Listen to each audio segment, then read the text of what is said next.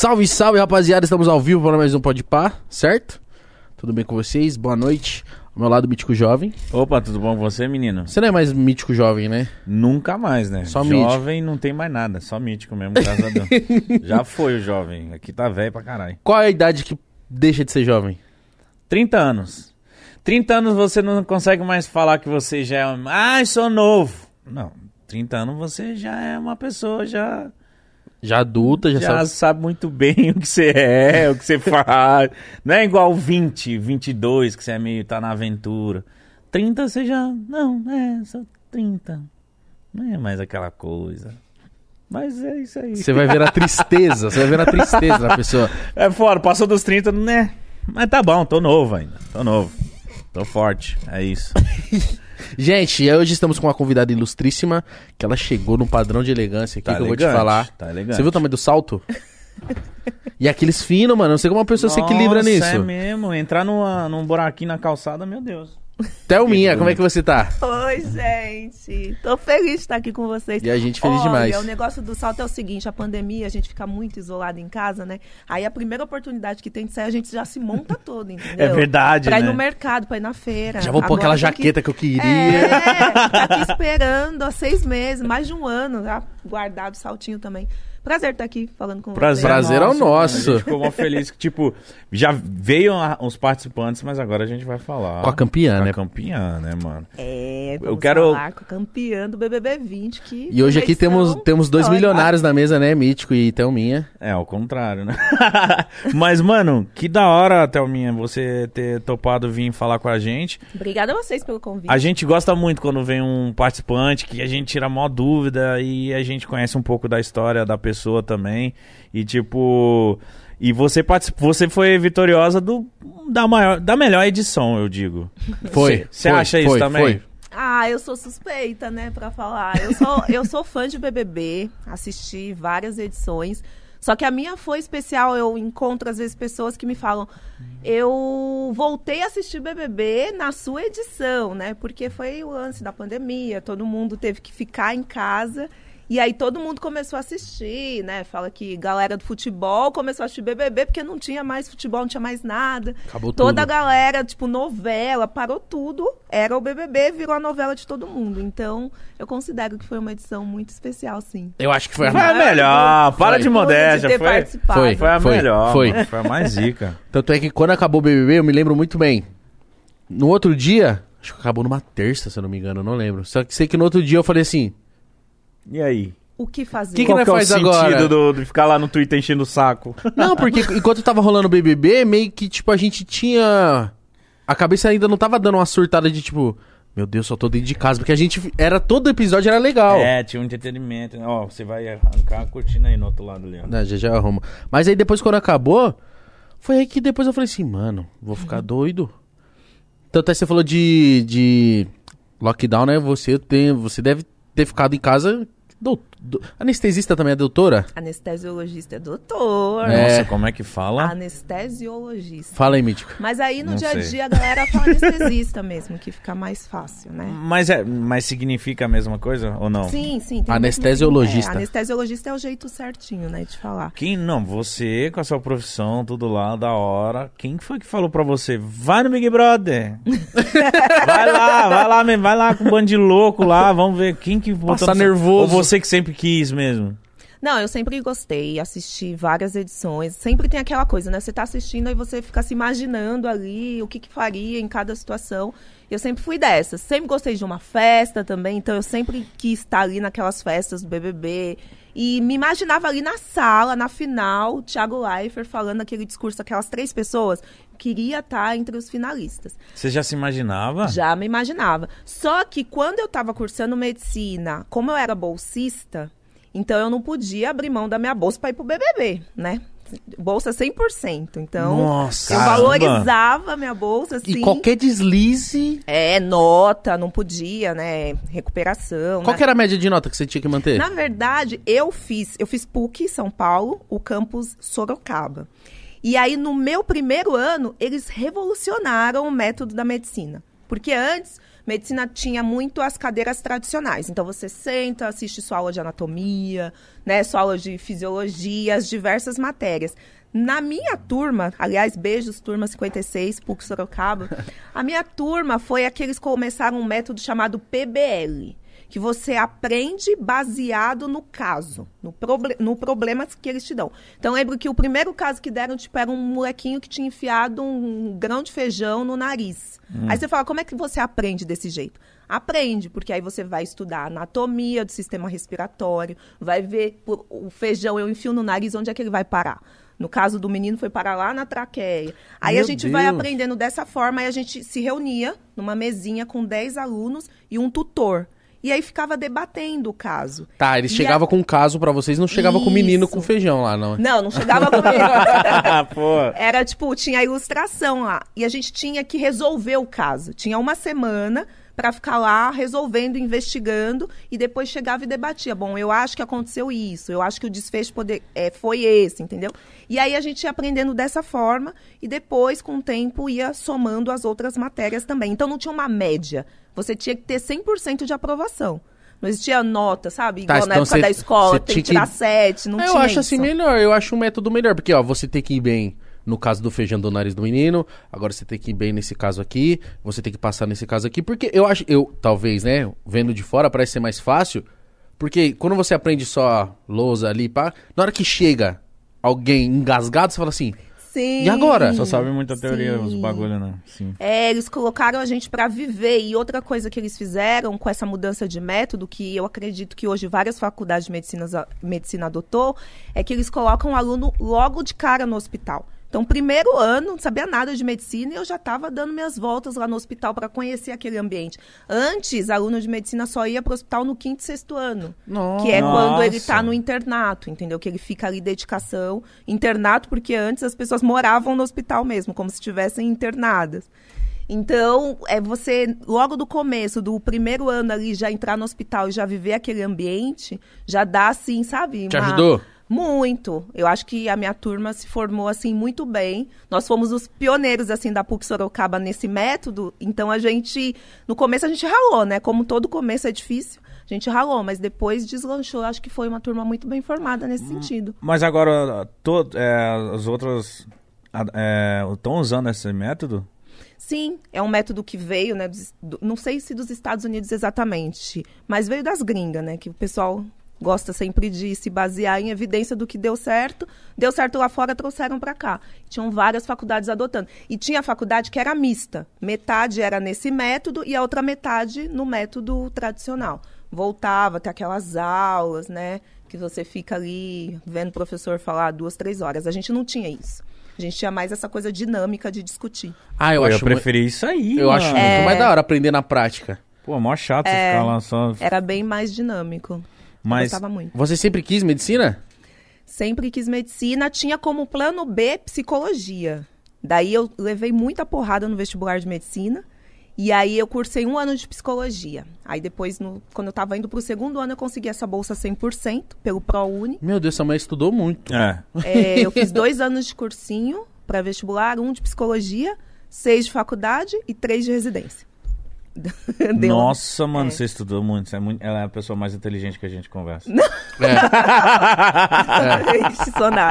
É. É. Eu gosto de estudar, eu gosto, não vou mentir. Mas mano. ainda hoje você tá estudando? Eu estudo toda semana, estudo medicina que... sempre. Mas isso que eu ia falar, ela tem prazer. Médico não, não consegue parar é, de estudar, né? Porque consegue. A medicina evolui e você evolui junto. Tem é, que, né? Tem, tem que estudar sempre. E agora, trabalhando com isso, e comunicação, eu tô no bem-estar, né? Todo final de semana. Então, agora, além de anestesia, eu tô estudando... Eu voltei para estudar todo, toda a medicina, né? Infectologia. A gente tá numa pandemia. Quem domina os, o assunto são os infectos. Então, vou eu lá estudar muita coisa de infectologia, de saúde pública, né? Tem tudo a ver com a pandemia. Eu estudo bastante. É um esforço, mas eu gosto. A gente tem que fazer o que gosta, né? Você se, ah, man- você se manteve ainda trabalhando em hospitais... Depois de, do B B B? Então, eu achei que eu fosse sair do B B B, assim, se não tivesse a pandemia, né? Eu achei que eu fosse sair e uns dois meses depois eu já estaria de novo dando plantão. Só que aí eu saí no meio de uma pandemia, tava tudo assim, totalmente diferente. Cabeça... Aquela tá escala baixo. De plantão, eu fui falar com os meus colegas, porque eu trabalhava numa escala que eram quinze anestesistas. Então, você chega no centro cirúrgico, tem lá treze salas. Aí ficam, a gente fica rodiziando as salas. Tem que ser um médico, um anestesista por cada sala. Ficando full time ali com o paciente. Você não pode abandonar em nenhum momento. Se, se durou você nove, sair, doze horas a cirurgia... É, nove, doze horas. Se você precisar sair, você tem que me render, pedir para alguém te render, para você almoçar, para você ir no banheiro, enfim. E aí a gente trabalhava em quinze pessoas. Só que eram cirurgias eletivas. Um centro cirúrgico, tem centro cirúrgico que tem cinquenta cirurgias no dia. Meu Deus! Sim, mano. Mas aí cirurgia, assim, vesícula, todo tipo de cirurgia. Eu fazia anestesia desde pra cirurgia cardíaca até pra cesárea, sabe? Tinha de tudo. Fraturas. Desde bebezinho até idoso. Ortopedia, muito, muito, muita fratura. Motoqueiro que chega ah, gente. todo quebrado. Já, né? já quero que você conta. É, tem, tem muita coisa de, de hospital. E aí, com a pandemia, o que era cirurgia eletiva começou a ser cancelado. E aí ficou só urgência. Então é só a pessoa que sofre um acidente e vai ter que operar. Precisa operar agora. Ou né? a pessoa que entra num quadro agudo, sei lá, tô com uma apendicite e vou ter que operar. Ou maternidades, né? Que precisa nascer. Precisa da anestesia. O resto, por segurança dos próprios pacientes, numa pandemia, tudo muito desconhecido, começou a ser adiado. Então, essa escala de anestesia também reduziu. Então, quando eu saí, sabe, a escala estava diferente. Tinha colega meu dando plantão em U T I. Anos que eu não dava plantão em U T I. Então, nesse um ano e meio, eu fui trabalhar no hospital durante dez dias em Manaus, que foi quando teve todo aquela, aquele caos que faltou oxigênio. Fiquei dez dias lá. Nossa, você viu ah, você esse caos lá? De perto? Eu, eu trabalhei lá na, com o pessoal no Hospital vinte e oito de Agosto, lá em Manaus. E aí, assim, percebi o quanto tá sendo difícil conciliar, sabe? Porque no hospital mesmo eu cheguei, eu não queria contar pra ninguém, como pessoa, figura da mídia e tal. Não queria, não peguei story e falava, oi gente, tô indo pra Manaus. Não queria isso. Então, eu fui na calada da noite, quase perdi o voo ainda, porque antes eu fiz uma live aqui, porque aí você começa a conciliar as coisas, né? Ai, Thelminha, tá começando o B B B, que tá começando o B B B vinte e um. Você pode fazer uma live? Posso, gente. Aí fiz a live, quase perdi meu voo, aí chorei, pelo amor de Deus, moço, tô indo pra Manaus, é, pedi pro povo lá do, da companhia aérea, eles Explicou me botaram dentro de... Eu acho que eles me reconheceram, obrigada, aliás, se eles me reconheceram. Aí eles botaram dentro de uma van, me botaram no voo, fiquei em Manaus...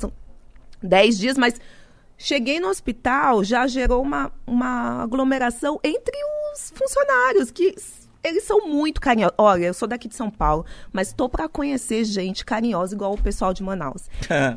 Mítico ama. Eu amo Manaus. Eles velho. são demais, eles são carinhosos. Porque aqui em São Paulo... Fala, ah, você é aquela menina, Thelminha, ganhou o B B B? Sim, sou, mas fica de boa. Um, uma outra pessoa, ah, uma foto. Manaus, não teve um Uber. Eu ia pro hospital de Uber, voltar, não teve um Uber que não quis tirar uma foto comigo. Acho que aqui em São Paulo, São Paulo e Rio de Janeiro, o pessoal tá mais acostumado. Sei lá, vai no aeroporto, ah lá, ó, o Galvão Bueno passando. É, sim. Ah lá, Thelminha ganhou o B B B, legal. Ah, vencedor do B B B lá. Ah, vamos tirar uma foto, é. beleza. Agora em Manaus, no norte, é isso louca, não é tão comum. Thelminha, porra. Tipo isso, né? E a gente sempre elogia Manaus aqui, que Manaus é, Nossa, é eles isso. são demais, eles são demais. E aí o, o pessoal do hospital, enfermeira, pessoal da limpeza, todo mundo foi brotando lá na U T I. E aí eu também, a primeira vez que eu saí assim, né, que tinha contato com as pessoas, mesmo estando ali no ambiente de hospital, e aí eu também não queria ser a chata de falar, gente, eu não posso agora. Então eu falava, tá, e quando eu via, tinha gente tirando selfie, assim, eu ali trabalhando no computador, né, que U T I você faz muito papel, prescreve medicamento, pessoa tirando selfie, até que chegou a enfermeira-chefe e falou, gente, não dá, aqui é a doutora Thelma, não é a Thelminha do B B B. Uhum. Então, no final do plantão, ela tira foto. Então, eu ficava doze horas de plantão e depois mais uma meia hora, quarenta minutos tirando Mano. foto. O pessoal, eu acho que era, sei lá, umas cinquenta, cem fotos por dia, assim, nos Mano. primeiros dias. E como que foi sua experiência lá? Porque foi um caos isso aí lá Sim, em Manaus, aí tem né? toda a experiência da parte, da parte médica e da parte pública. Quando eu vi, sério, eu não vi. Quando eu vi, já tava em tudo quanto era site de fofoca. Porque o pessoal começou a postar nas redes deles. E aí que o pessoal ficou sabendo que eu tava lá. Porque... E aí causou mais ainda. É, então, mas assim, eu fui porque eu já tava... Faltou oxigênio. Eu sou anestesista. Você foi escalada eu... pra ir ou você foi de vontade Não, própria? É, porque assim, o que me tocou foi, eu sou anestesista, assim que eu faço você dormir, eu preciso de oxigênio pra te manter vivo, pra te manter respirando. Então, naquele momento que eu vi que estava faltando, é mais que básico, oxigênio. Eu falei, como é que as pessoas estão morrendo por asfixia? Eu fiquei muito mal. E aí a gente começou a arrumar alguma forma de ajudar, a gente começou a comprar cilindro. E aí a gente fez uma força-tarefa, uma galera da mídia, nem vou citar nome por nome, mas foi muita gente. Eu falei com vários, vários famosos pelo WhatsApp, eu ia lá na maior cara de pau mesmo e falava, ô, você tem grana aí? Tá certo. Vamos comprar oxigênio. E a gente conseguiu levantar, assim, um dinheiro bom e comprar muito cilindro, muita gente. Muita gente boa que tem, sabe? E isso acaba dando esperança, assim, de... de um futuro melhor. Aí compramos oxigênio, compramos... Aí nisso eu comecei a conversar com colegas meus, médicos, que estavam em Manaus ou que são de Manaus e estão aqui em São Paulo. E aí eu falei, como é que tá as escalas aí, né? Porque estava bem no começo daquela variante, que o povo fala variante de Manaus, mas é errado, não é variante de Manaus, variante P um ou variante Gama. E aí... É, o pessoal falando, não, tem muita gente adoecendo, gente afastada porque adoeceu e tá com furo na escala. E aí eu, assim, não é, ai, vou fazer, não é caridade, é a minha profissão. E aí eu falei, eu vou, só que o, o máximo que eu conseguia ficar eram dez dias, porque tinha toda essa coisa, então é, é uma, pra conciliar é muito louco, assim, tinha dia que eu saía do hospital, aí eu chegava em casa, no hotel, toda, né, paramentada, ia direto pro chuveiro, tomar aquele banho, tirava tudo do hospital e ia gravar uma publicidade. Porque Mano. o pessoal aqui de São Paulo tava cobrando essa Nossa. parte também. Aí tinha que fazer uma live, aí eu não tinha ring light, eu tive que, no meio do lockdown, achar, comprar um ring light, pedir pra entregar, Mas eu não... pra fazer live. Eu então fico, foi Eu fico imaginando, doido. se a gente... A gente, pô, quando fica sabendo da pandemia, já fica com medo. Eu fico imaginando um, vocês que estão na linha de frente lá, vocês estão lidando com o vírus... Na cara. Ali. Tipo assim, na sua cara mesmo. Uhum. Você não, você não fica com, com aquele medo, aquele receio de tipo... Caramba, eu tô muito exposto. Mesmo que eu esteja de máscara, de... Aquele negocinho que vem na frente, roupa especial, luvas... Você não ficou com medo de estar exposta? É, e muita gente ainda falou assim, né? Ah, ela foi pra lá pra tomar vacina. Porque eu fui bem quando começou a vacinar os profissionais de saúde. Eu pensei, ah, lógico, voltou a trabalhar só agora porque quer tomar vacina. E não foi por isso. Tanto que eu tomei vacina agora, faz vinte dias. Não, e você trabalhando ou não, você é profissional da saúde? Sim, sim, eu poderia ter tomado por ser profissional da saúde. Só que como a gente está num momento que n- não tem vacina para todo mundo, eu não achei justo, se eu não estava atuando todo dia, passar na frente de alguém que está atuando todo dia. Sim. E aí eu fui sem vacina, mas eu não sei o que é, assim, cara e coragem mesmo. Cara e coragem. Pegar, eu tinha tido Covid há pouco tempo, né? Então a gente não sabe quanto tempo dura a imunidade, mas eu tinha tido num intervalo pequeno. Então, eu confiei nisso e fui. Acho e, assim, que é o amor à profissão também, né? É, assim... E, assim, quando eu cheguei lá, muitos... muitos eu tive muito contato com as enfermeiras, né? A gente fica naquele ambiente que, apesar de ser um ambiente muito pesado, os profissionais de, sa- de saúde se fortalecem ali no dia a dia. Como se um desse, sabe... Eu tava vendo, um apoio pô, pro outro. Quando cada paciente saía, tipo... É, tinha alta, mó festa, festa todo mundo comemorava. Pô. Muito bom. E eu vi a mó festa, o pessoal saía até com cartazinho e vocês fazendo uma é, festa. É, eu venci falei, a Covid, é, é muito bom, é muito bom. Eu, infelizmente, eu tava numa U T I com pacientes muito graves, então eu não, não vi ninguém. Eu vi um senhorzinho tendo alta, na verdade. O restante? O restante, quando liberava o leito é porque tinha morrido. Nossa, mano. Ou tava muito, muito ruim mesmo quando, quando eu fui pra Quando lá. Você chegou lá já tava muito grave. Tava, assim, eles estavam na, na pior fase, assim, né? Nossa, na filho. pior fase, assim, eu acho que quando começou a pandemia já tinha, né, naquela primeira onda, já tinha tido uma fase muito ruim e eles estavam de novo depois que surgiu essa variante nova. É, e tá com uma variante nova agora, Delta, né? A Delta, é. É? É. E como é que funciona, por exemplo, tomei as duas doses da vacina, essa Delta aí, ela pode me afetar? Então, essa variante Delta, ela surgiu na Índia... E o ruim dela é que ela é muito contagiosa, né? Então, a vacina, que a gente tem que deixar bem claro aqui para todo mundo, é que a vacina, ela não vai proteger cem por cento. Nenhuma vacina vai te impedir de pegar Covid. O que, que a vacina faz? Ela te impede de evoluir para caso grave, de ir para U T I, de precisar ser entubado e de morrer. entendeu? Agora, mesmo vacinado, nenhuma vacina, ela, cada uma tem ali sua efetividade, sua eficácia, né?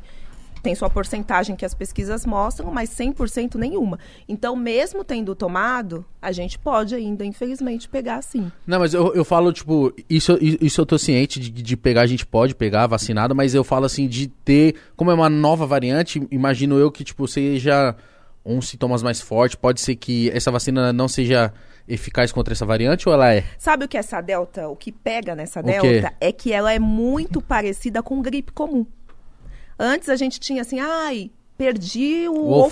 olfato. Então é mais característico, pode ser que seja Covid. Agora não, a pessoa pode estar resfriada e ainda assim pode estar com Covid e achar que está resfriada. E como ela é muito contagiosa, sai contaminando Meu mais Deus, gente, entendeu? Agora, as vacinas que a gente tem disponíveis, elas protegem, mas quando a gente completa as duas doses. Por isso que é muito importante a galera se vacinar com as duas doses. E todas as vezes que você tem um surgimento de uma nova variante, pode ser que a eficácia reduza um pouquinho.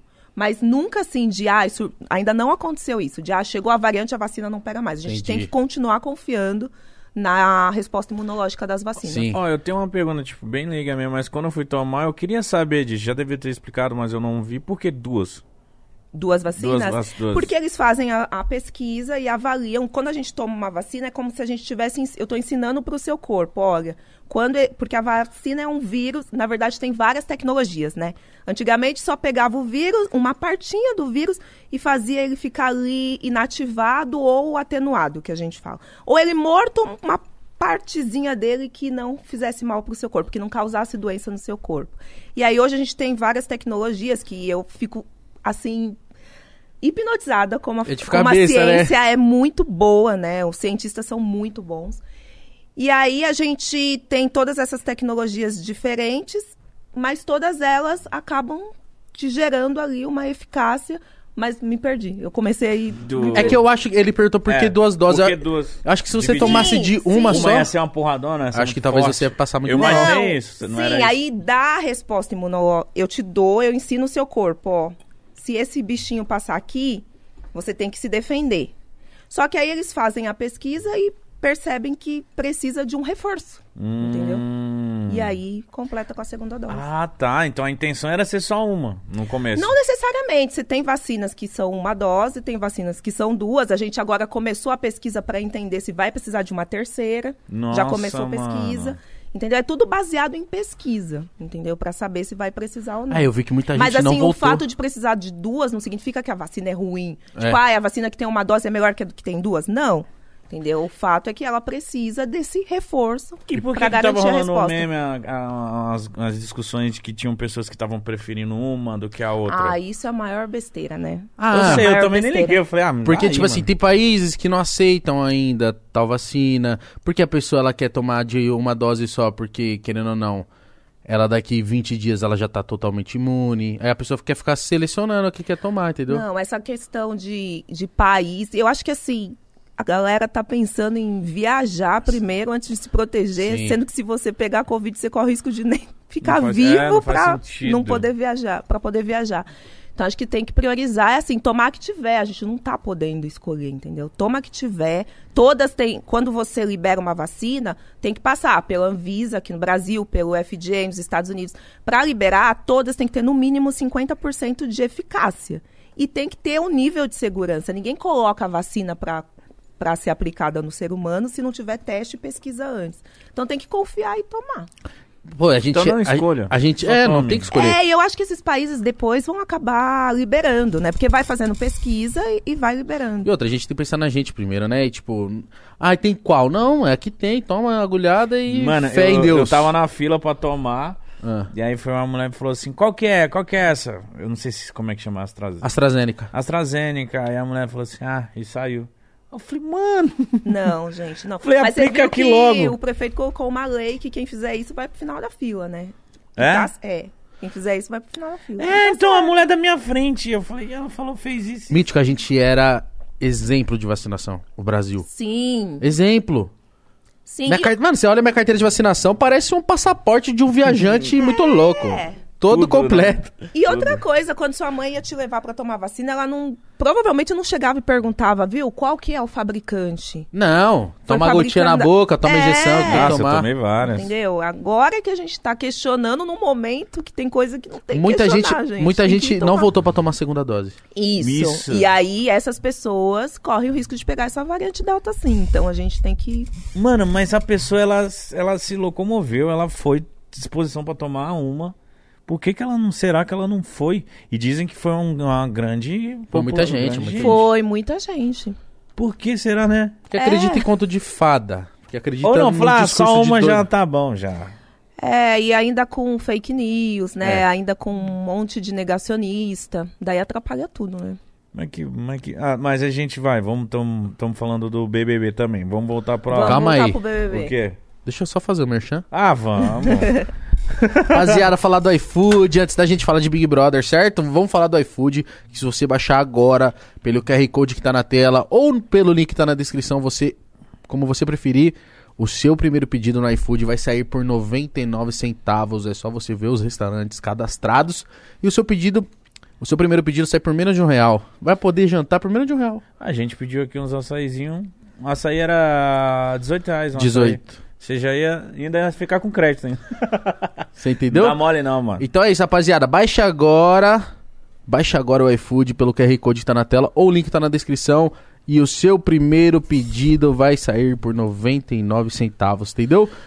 iFood. iFood. Mano. Que isso? Toca aí. A gente nem combinou. Siga ele lá no... Siga ele no Instagram. Siga o iFood. Ele, o senhor iFood. O senhor iFood. Siga ele lá. Comenta que você foi através do PodPá. E pede contrato vitalício pra sempre pra gente. Até o final do ano a gente tá com eles aí. A gente usa muito o iFood. Um beijo. Um beijo pra vocês, iFood. É nóis. Nosso patrocinador lindo. Você queria falar de bebê, mas eu queria muito saber de hospital, mas vai na tua. Não, não, vamos, porque tá interessante também. Vamos continuar no hospital, então, antes de... Porque de... ela é anestesista. É, não vai pro B B B, aí volta pro hospital. Ela é... Como que é? Anestesiologista. Anestesiologista. Anestesiologista. Mítico. Se eu sou isso, anestesiologista... Você nem ia conseguir ser isso, mano. Exato. Primeiro que eu não tenho capacidade de... Consegue, gente. Consegue. Todo mundo pode tudo. Consegue. É só brincadeirinha com o meu gordinho. Mas, ó, se eu sou o anestelo... anestesiologista... Aí eu tô lá, eu tô lá. Que coisa assim, é essa? Que eu tô lá anestesia, com anestesia na ah, mão, né? Ah, você tá anestesiolando. É. Aí tá, entrou a senhorinha. Aí fala assim, ó, oh, senhorinha... Risco de vida da senhorinha. Eu falo assim, oh meu Deus. Nossa senhora. Ai, mano. Ia te pegar no coração. Ah, eu ia ficar muito mal. Eu ah. também, eu sou coração mole. É, a gente... A gente é, tem gente que fala que médico é meio frio, né? Mas é que, na verdade, ajudando, a gente tá aquecendo o nosso coração, entendeu? Mas tem que ter estômago, porque a gente vê de tudo dentro do hospital. Você já deve tudo. Ter visto cada coisa. Fratura exposta, tem gente que tomou tiro, tomou facada e caiu. E ela tá só assim, ó. É uhum, tudo. Uhum. já, é. já, já. Mas não teve nenhuma que você ficou assim, gente... E assim, o que pega, né, na anestesia é que você tem que ter o raciocínio muito rápido. Porque em questão de segundos, você pode salvar uma vida ou tirar uma vida. Como assim? Né? Porque você lida com drogas letais, assim, entendeu? Drogas muito potentes, assim. Você fala, ah, morfina é um medicamento potente. Eu lido com drogas mil vezes mais potentes que a morfina. Nossa, eu achava que a morfina era mais forte. Não, mor... não, não é. Então, você... A gente lida com drogas cem vezes mais potentes, mil vezes mais potentes. O quê, mano? Então, a gente paralisa a respiração da pessoa e tem que ajudar a pessoa a respirar por aparelhos, né? Tem toda uma técnica, todo um protocolo. Nossa, eu não quero mais fazer cirurgia. Meu Deus, mano. Não, é, mas, assim, mas eu confio no profissional que tá lá. É, sempre profissionais...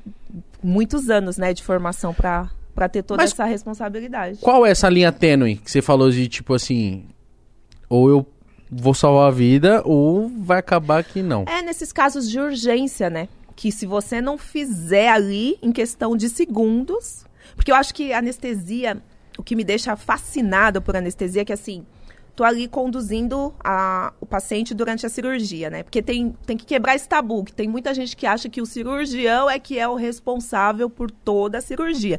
E é cinquenta por cento.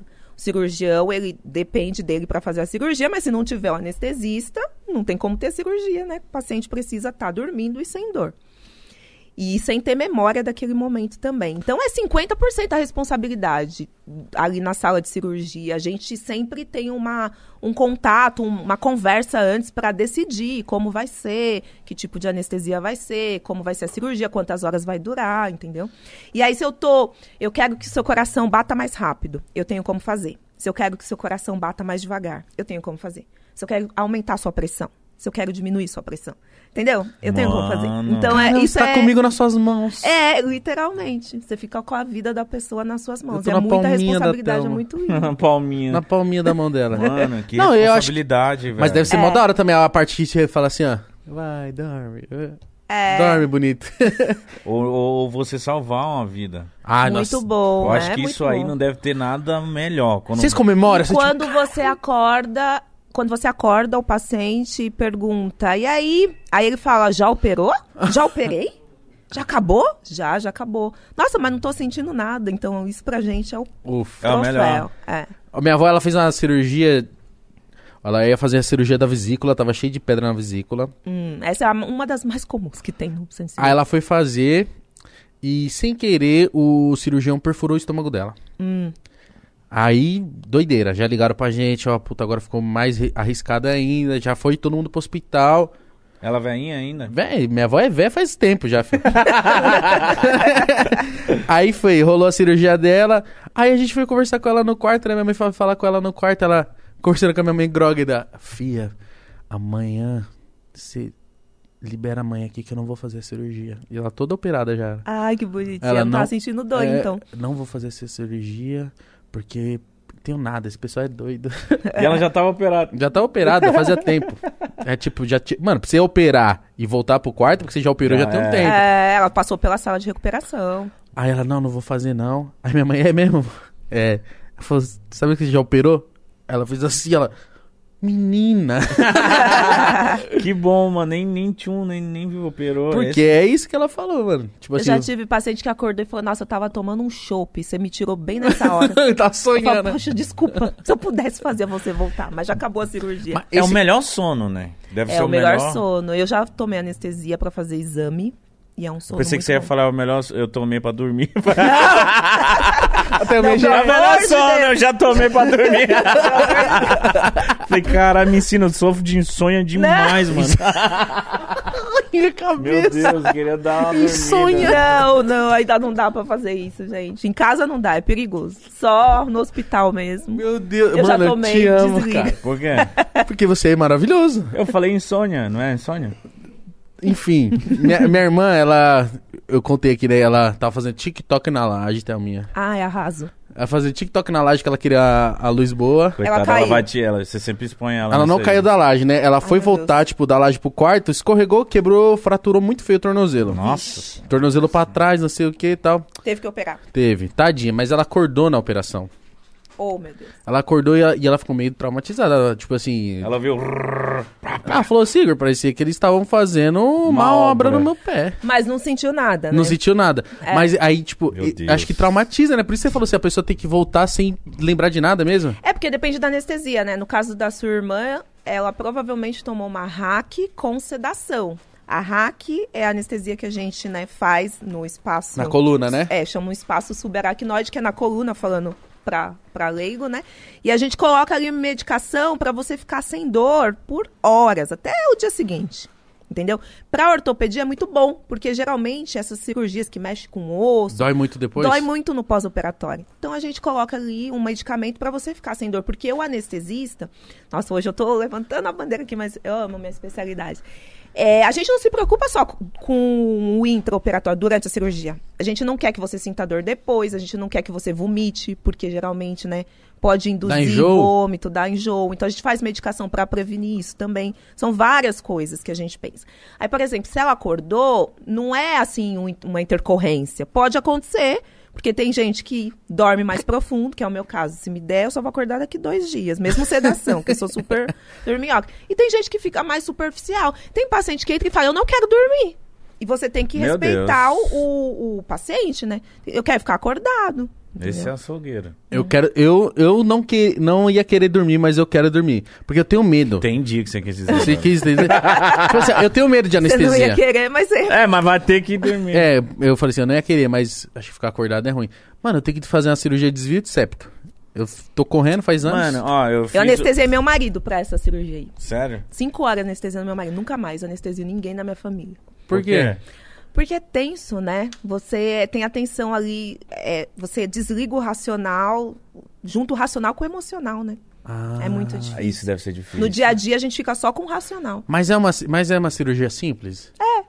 De boa? De boa, então vou lá fazer. Meu irmão fez, eu fiz uma no joelho, eu já fiz várias cirurgias, no olho, aqui, no dente, no joelho. No dente? No dente, eu tinha um dente... Encavalado? Aqui, aqui em cima, assim, dentro da gengiva, eu tive que tirar. Que isso? Mas eu cara? fiz um no joelho e começou a sair uma cartilagem no meu joelho, assim, na lateral, e aí eu não, não precisava da anestesia geral, é que se fala. Fez local? É, só fiz local, ele colocou um pano assim em mim, assim, pra eu não ver...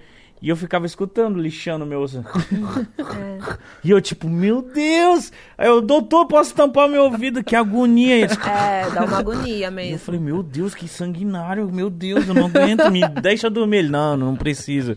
E eu falei, meu Deus. Mas eu tenho uma dúvida bem burrinha. Se liga na minha dúvida agora. Quando se eu, se eu, se eu quebrar esse dedo aqui, destruir meu dedo e vocês... É, o médico voltar o dedo e ter anestesia... É, na minha recuperação, eu, se eu ficar dando anestesia, é necessário eu não ter anestesia pra recuperar? Ou se eu ficar dando anestesia sempre, ele vai conseguir recuperar do mesmo jeito? Ou eu tenho que sentir a dor? Tenho que... Você entendeu o que eu quis dizer? Mais é que eu não consegui fazer a pergunta direito. É, eu entendi. Você operou o dedo, é, é. isso? Na hora que você Não, a tiver... pergunta é séria, caralho. Se liga. Na hora que você estiver operando, você vai precisar do, da anestesia. É. Só que aí depois... Provavelmente... Mas eu não quero sentir dor. Se eu ficar dando anestesia infinita, ele vai ah, curar? É isso entendi. que eu quero saber, entendeu? Ele vai... É, porque depois, geralmente, tem que fazer fisioterapia e isso acaba doendo. Só que imagina, toda vez que uma pessoa tiver que fazer fisio, né? Ter que anestesiar. Gasta dinheiro. É, então aí geralmente vai na... Você precisa sentir, é... voltar o negócio. Mas a anestesia não vai impedir de recuperar, não. Ah, entendi. Entendeu? Ah, entendi o que você quis dizer agora. Respondeu. É, porque eu falei, mano, se um dia eu me esbandalhar, eu vou ficar na morfina vinte e quatro horas. Não, mas aí você Faz não mal. precisa tomar anestesia. Pode fazer um remedinho, né? Via oral. Pra, dar, pra, dar, é, pra aguentar, né? Porque pra aguentar. Eu imagino que tem gente que sofreu algum acidente, que passa por alguma... Eu tinha uma amiga que ela passou por um acidente que eu não aguentava ver tanta dor.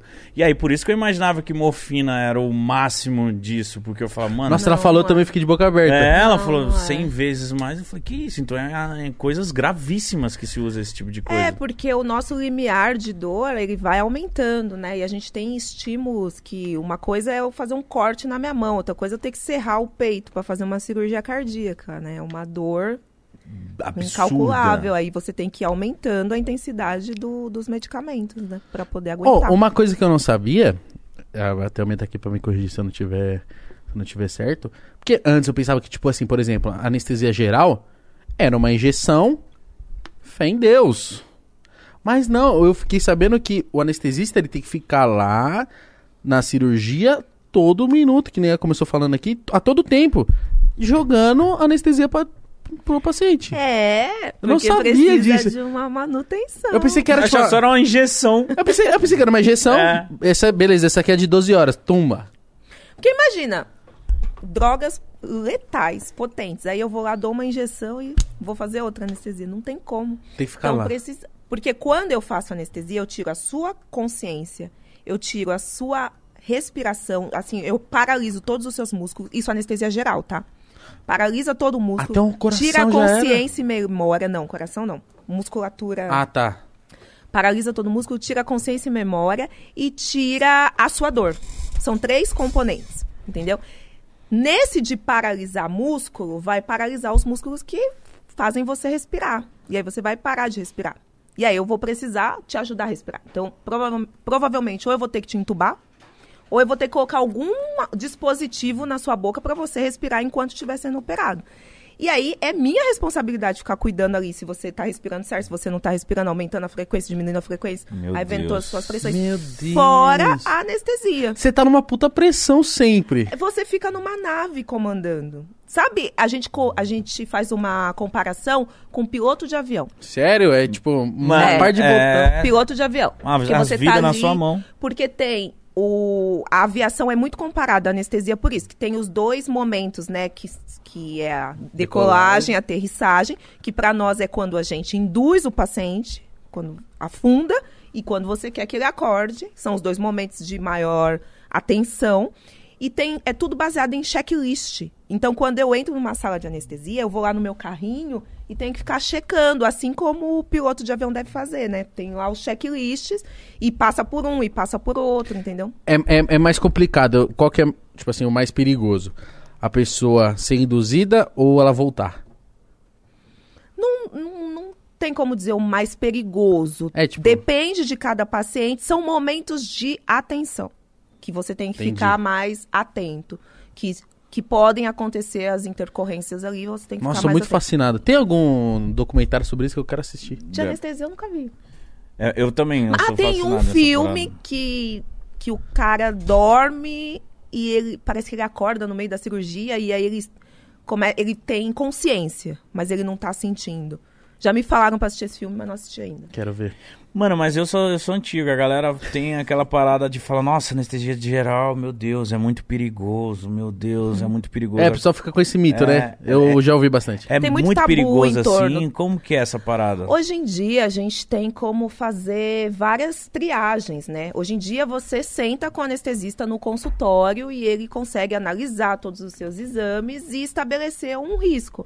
É lógico, se eu for anestesiar uma senhorinha com vários problemas cardíacos, com problemas renais, e se eu for anestesiar você, que não tem problema nenhum de saúde, quem tem mais risco? Então, existe uhum. risco. E esse risco que a gente sempre coloca para o paciente quando ele vai entrar na mesa de cirurgia. Mas, às vezes, também a gente passa por situações muito delicadas, que se você operar, você corre risco de morrer. Se você não operar, você também corre. Entendeu? Então, é muito risco-benefício. Medicina trabalha com muito risco-benefício. Entendeu? Ah, eu acho que nessa, nessa opção, eu acho que é operar. Sem falar os casos de urgência, né? Sem dúvida. Não tem o que fazer. É isso que eu ia falar. Casos de urgência, o paciente ele ainda tem autoridade? Ou tipo, como eu quero, por exemplo, assim, sei lá, eu cheguei em um caso de urgência, sei lá, tomei um tiro no meio do peito. Não sei se esse é o melhor exemplo. Mas eu chego lá no hospital e falo assim, aí você fala, tem que operar agora. Eu falo assim, eu não quero operar. Não, mas se tomou um tiro no peito, você não vai conseguir falar isso. É, né? na, tem que na, dar outro coxa. exemplo. Não, um apendicite, vai, vamos lá, um apendicite. Sei lá, você vai coisa chegar que com é uma urgente, puta dor é na barriga, só que aí você fala, não, não quero operar, tenho medo de operar. E aí? Então, aí é aquela conversa, né, lá do, da medicina humanizada, de falar, se você não operar daqui a alguns dias, você vai morrer.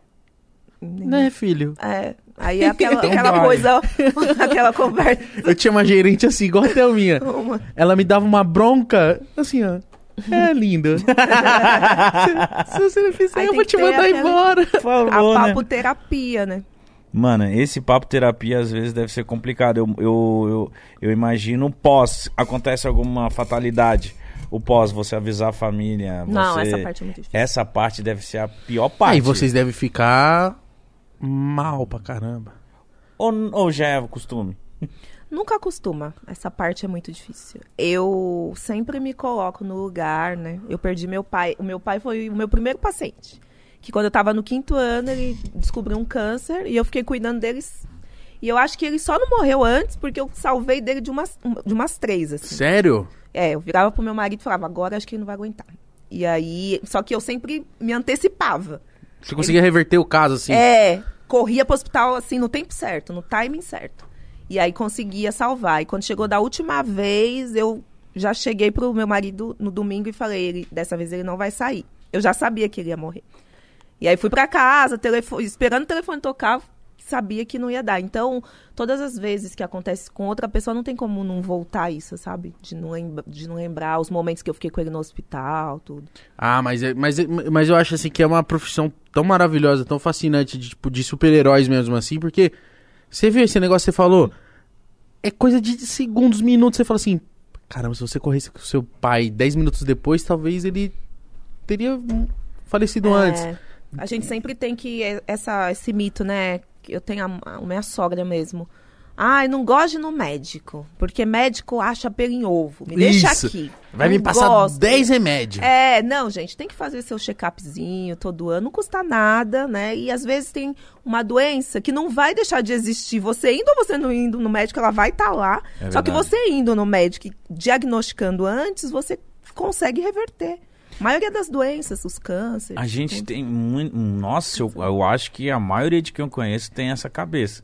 É. De, por exemplo, agora eu tô fazendo meu plano, é tudo. fazendo meu plano de saúde, que eu falei, mano, vamos, eu quero fazer todos os exames, eu falando com os amigos, eles, mano, pra quê? É. Pra quê? Você é novo, não tem nada. Negócios, cê, que eu tenho uns problemas de azia e tal. Você vai descobrir essa parada, aí você vai ficar mais doente, aí você vai... Falei, mano, eu, beleza, se eu tiver, é bom que eu descubro e eu trato, caralho. Sim, Aproveitar sim. que ainda tô novo ainda, mas a galera tem essa mentalidade sim. de não ir em médico, odeio médico, que não sei sim. o quê. Pelo amor de Deus, vão no médico. É, gente, tem muita gente que consegue se salvar, assim. Qual foi o caso mais que você falou assim, caramba, esse aqui é o mais delicado de todos, assim? Teve um que você falou assim, meu Deus do céu. Ai, tem muitos. Todas as vezes que chega criança, a gente redobra a atenção, né? Porque criança, criança é um amorzinho, né? Você não quer nem que a criança esteja é ali na mesa inocente, de cirurgia, né? né? Então Nossa. você tem que ter todo um carinho para conversar antes de, de dormir e tal. E as vidas que você salva mesmo, aquele dia que você sai do hospital e fala, nossa, hoje eu salvei a vida dessa pessoa. Então, mas eu lembro de uma paciente que tomou um tiro na moto, aqui na periferia de São Paulo. Caralho, meu grávida. Deus. E a gente conseguiu salvar a vida dela. Do bebê não, mas dela sim. E ela quase morreu. Então acho que foi uma das que mais me impactou, porque nesse dia eu tava sozinha do lado de cá, né? Do lado de cá que eu falo assim, tipo, vários cirurgiões, mas eu como anestesista, né? Então, Ai, não tinha outra pra, tipo, te render? Não, anestesista sempre se ajuda. Tá. Mas digamos que foi um dos casos mais graves que eu conduzi sozinha. Assim. Mítico, imagina, você acabou de sair, sei lá, pô, quanto tempo dura uma cirurgia dessa? Horas, sei lá, num, seis, oito. Vamos por Nossa, nove horas você tá mano. lá. Na hora que você sai, acontece tudo que aconteceu, salvou a vida da, da moça, você fala assim, meu Deus do céu. Que isso, que dia foi esse? Sabe? É... Psicológico. E você vive isso direto. É. Aí um tempo depois ela volta no hospital pra fazer outra cirurgia, porque como a dela foi muito, né, grande, às vezes tem que dividir em vários tempos, né? Aí volta pra fazer outra e você sente aquele...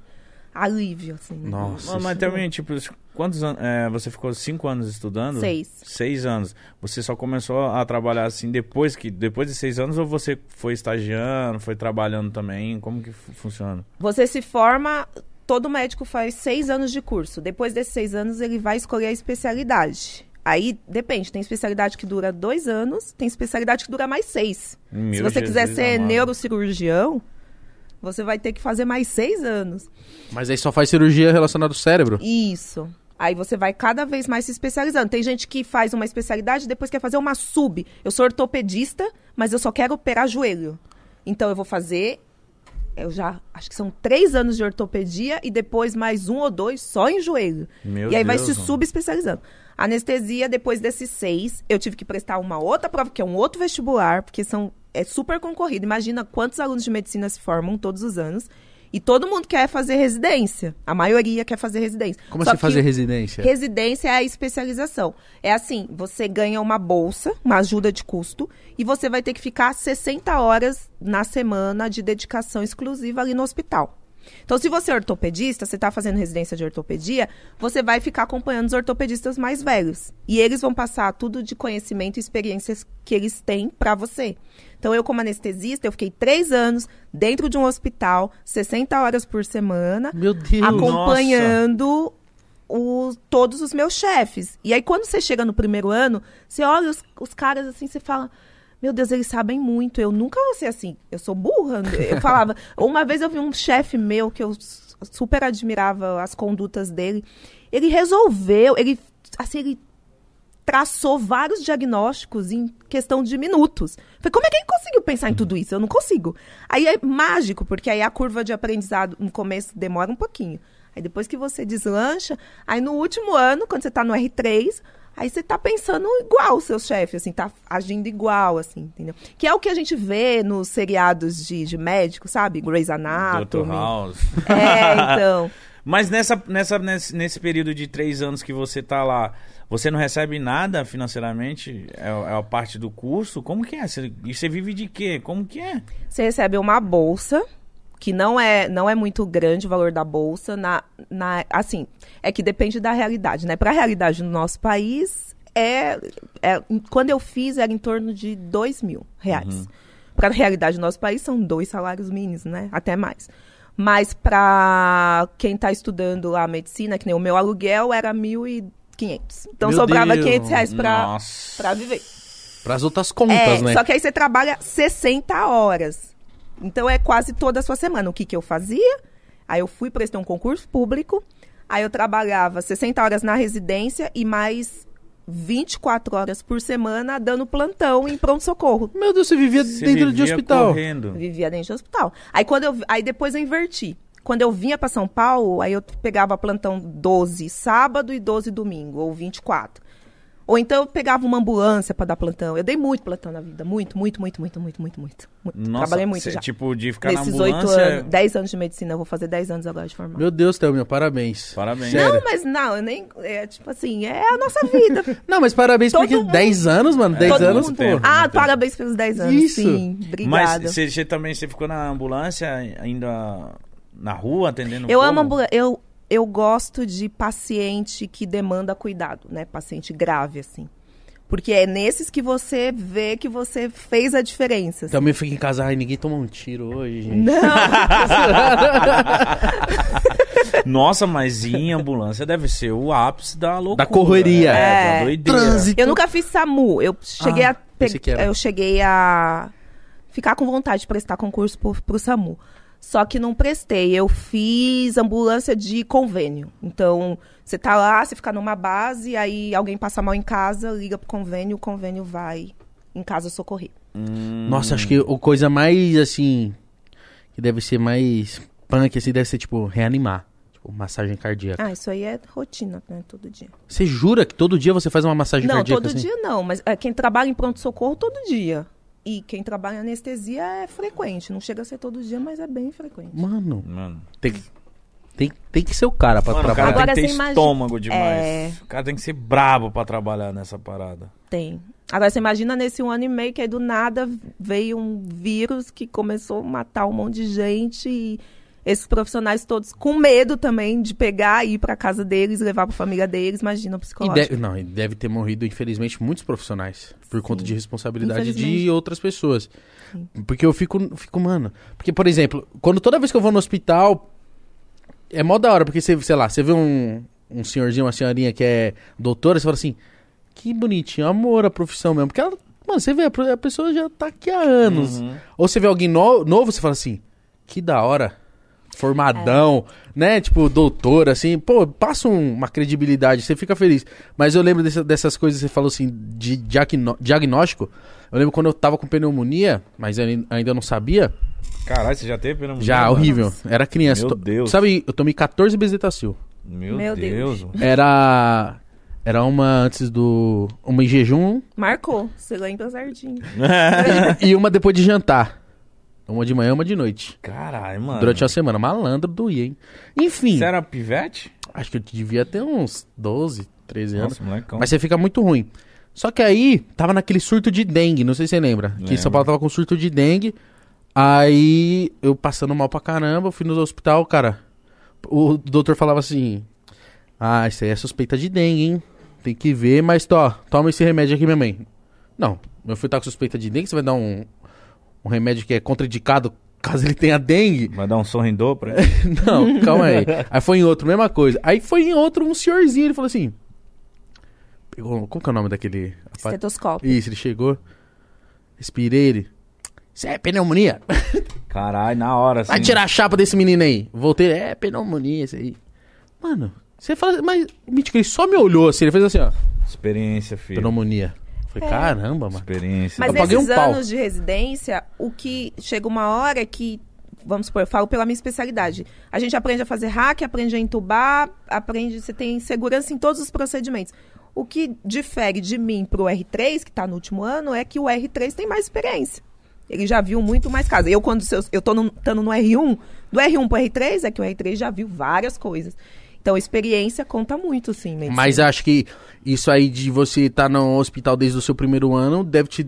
deve ter te dado uma bagagem gigantesca. Ah, é, com o nosso método a gente... E não era só o hospital desse, de urgência, não, sabe? A gente tinha um, um contato com comunidades mesmo, com o programa de saúde da família. Então, a gente ia para a periferia de Sorocaba e ficava lá e entrava na casa das pessoas e examinava e Caramba. botava a mão nas pessoas, né? Porque medicina...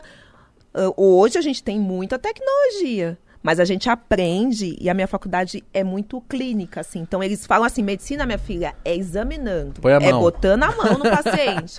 Porque a tomografia pode deixar de passar alguma coisa despercebida, mas se você examinar, se você souber examinar, você não deixa passar nada. Então, a gente aprende muito isso, de botar a mão no doente. Mesmo. E o que, que despertou em você ir para esse ramo? Porque, porque hoje tem gente que desde criança fala, ah, eu vou para veterinária que eu gosto de, de cachorro. Eu gosto de animais. Tem gente que, ah, eu vou... O que, que foi para despertar para ir para essa? Ah, eu sempre fui boa em biologia na escola. Sempre gostei dessa parte de anatomia, assim. E eu falava, ah, eu vou ser médica pra cuidar das pessoas que eu amo, da, da minha família. Que fofinha. Ah. Muito fofo, né? É. Se alguém passar a mão na minha família, eu cuido. Mas eu, é, tipo isso. Eu fico imaginando, quando você ganhou uma bolsa cem por cento, sua mãe deve ter pirado, né? Nossa, eu que pirei. Que minha, a minha mãe... ela Estudei falou... tanto. Pois é. Não, e assim, foi muito louco esse dia, porque eu, tava, eu realizei dois sonhos no mesmo dia. O primeiro... é que eu cheguei na minha casa com a fantasia da escola de samba, ah. da mocidade.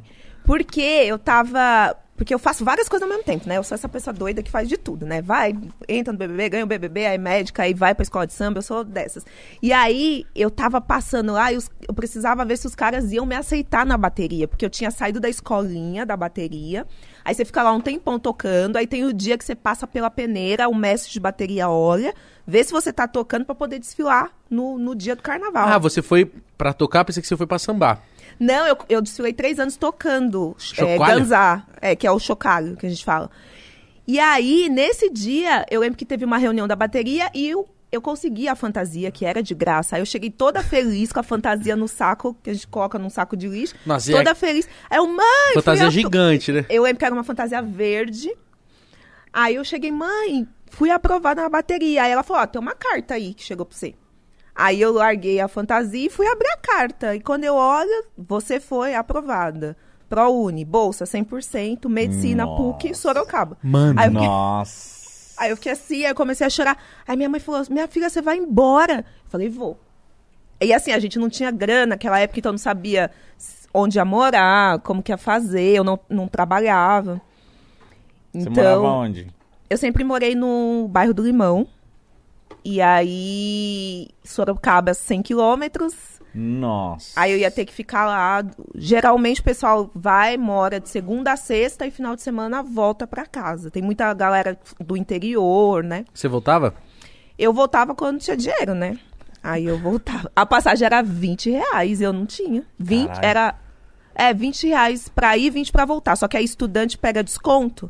Dava uns, vai, dava uns vinte e cinco reais. Eu não era dava. Apertado, apertado. Mas então sua mãe ficou, ficou meio triste que você teve que se afastar. Sim, aí eles me levaram aqui na Barra Funda. Não, os, aí eles não tinham dinheiro pra ir, porque se fosse meu pai, minha mãe e eu, eles não tinham dinheiro pra voltar. Ele falou, não, deixa que eu vou sozinha. Caramba, mano. E aí eu fui, mas foi muito trampo. Porque pra chegar lá pra morar, porque medicina é um curso de elite, né? Infelizmente ainda não é um curso é dos mais caro, inclusivos, né? A mensalidade custava três mil e quinhentos reais na época. Mas aí vai aumentando, Jesus, não vai? Vai aumentando. Hoje tem faculdade de medicina, custa quinze mil por mês. Que isso, gente? Que entendeu? Isso? quinze mil a mensalidade, tem. E na minha época era três mil e quinhentos reais. Só que aí não é só o aluguel, é a comida, é moradia. Onde você vai morar. Aí foi o maior trampo, assim. Mas como que foi? Você, você morou em... República. República. Só que quando eu cheguei... Eu não conhecia ninguém da faculdade. Pra, porque pra louco. Você dividir república... Você só foi. Eu só fui, entendeu?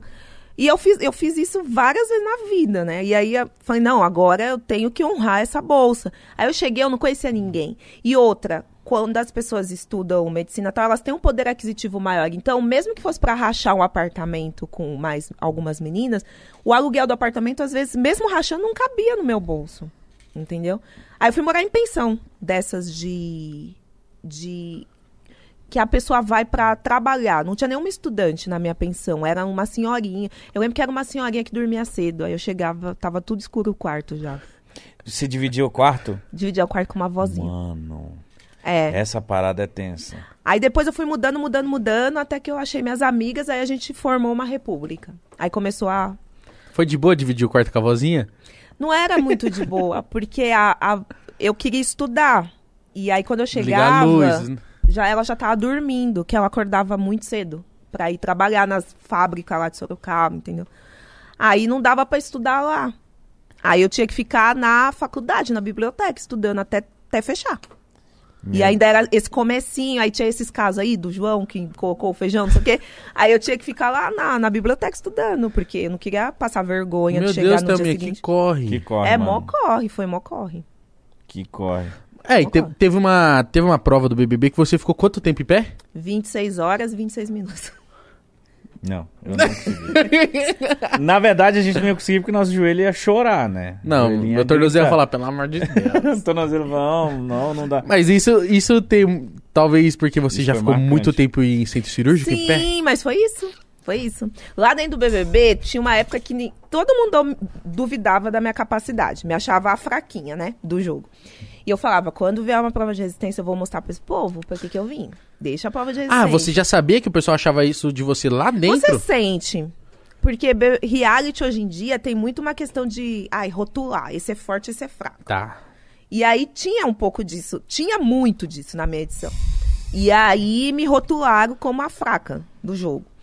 E aí eu Chato, falei, hein? Deixa esse povo, quando vier uma prova de resistência, deixa eles. Só que antes... No comecinho do B B B eu fiquei doente lá dentro. E aí eu não queria que tivesse prova de resistência no começo, porque se viesse eu não ia poder mostrar. Mas aí depois que eu me recuperei do meio ali pro fi... do meio pro final, eu falei que vem essa prova de resistência. Aí quando veio que eu, que eu entendi que o negócio era ficar em pé sem e só se equilibrar pra não cair, que você tinha que ficar abraçado lá no... Num totem, né? Assim. É. Eu falei, não, não sai daqui. Eu só saio daqui desmaiada com o médico vindo me tirar. Eu não vou sair. E foi, já... você, foi você que ganhou. Pô. Foi, ficou você e a Mari, né? Eu e a Mari. E a Mari faz marramudra, filho. É. É. É zica também. Ela é. Mas era, ia ganhar o quê nessa prova? Era o líder? Líder. Nenhum carro, nem nada? Não. Não, tinha que ganhar um carro, né, mano? Pelo menos alguma coisa. Sim. Mítico, uma hora e dois dias, duas horas. Eu lembro que isso... Falei tudo errado, um dia e duas horas. Uma hora e dois dias. Mano, muito, muito tempo. É, é muito Mas tempo. Mas não chegou, tipo, nas vinte horas ali, deu aquela, nossa, vontade de desmaiar, vontade de... Dormir. Fazer xixi, não fez? Ó, eu, sa... eu fiquei vinte e seis horas. Eu não tive vontade de fazer xixi em nenhum momento. Tanto que eu cheguei, ainda fui conversar na casa.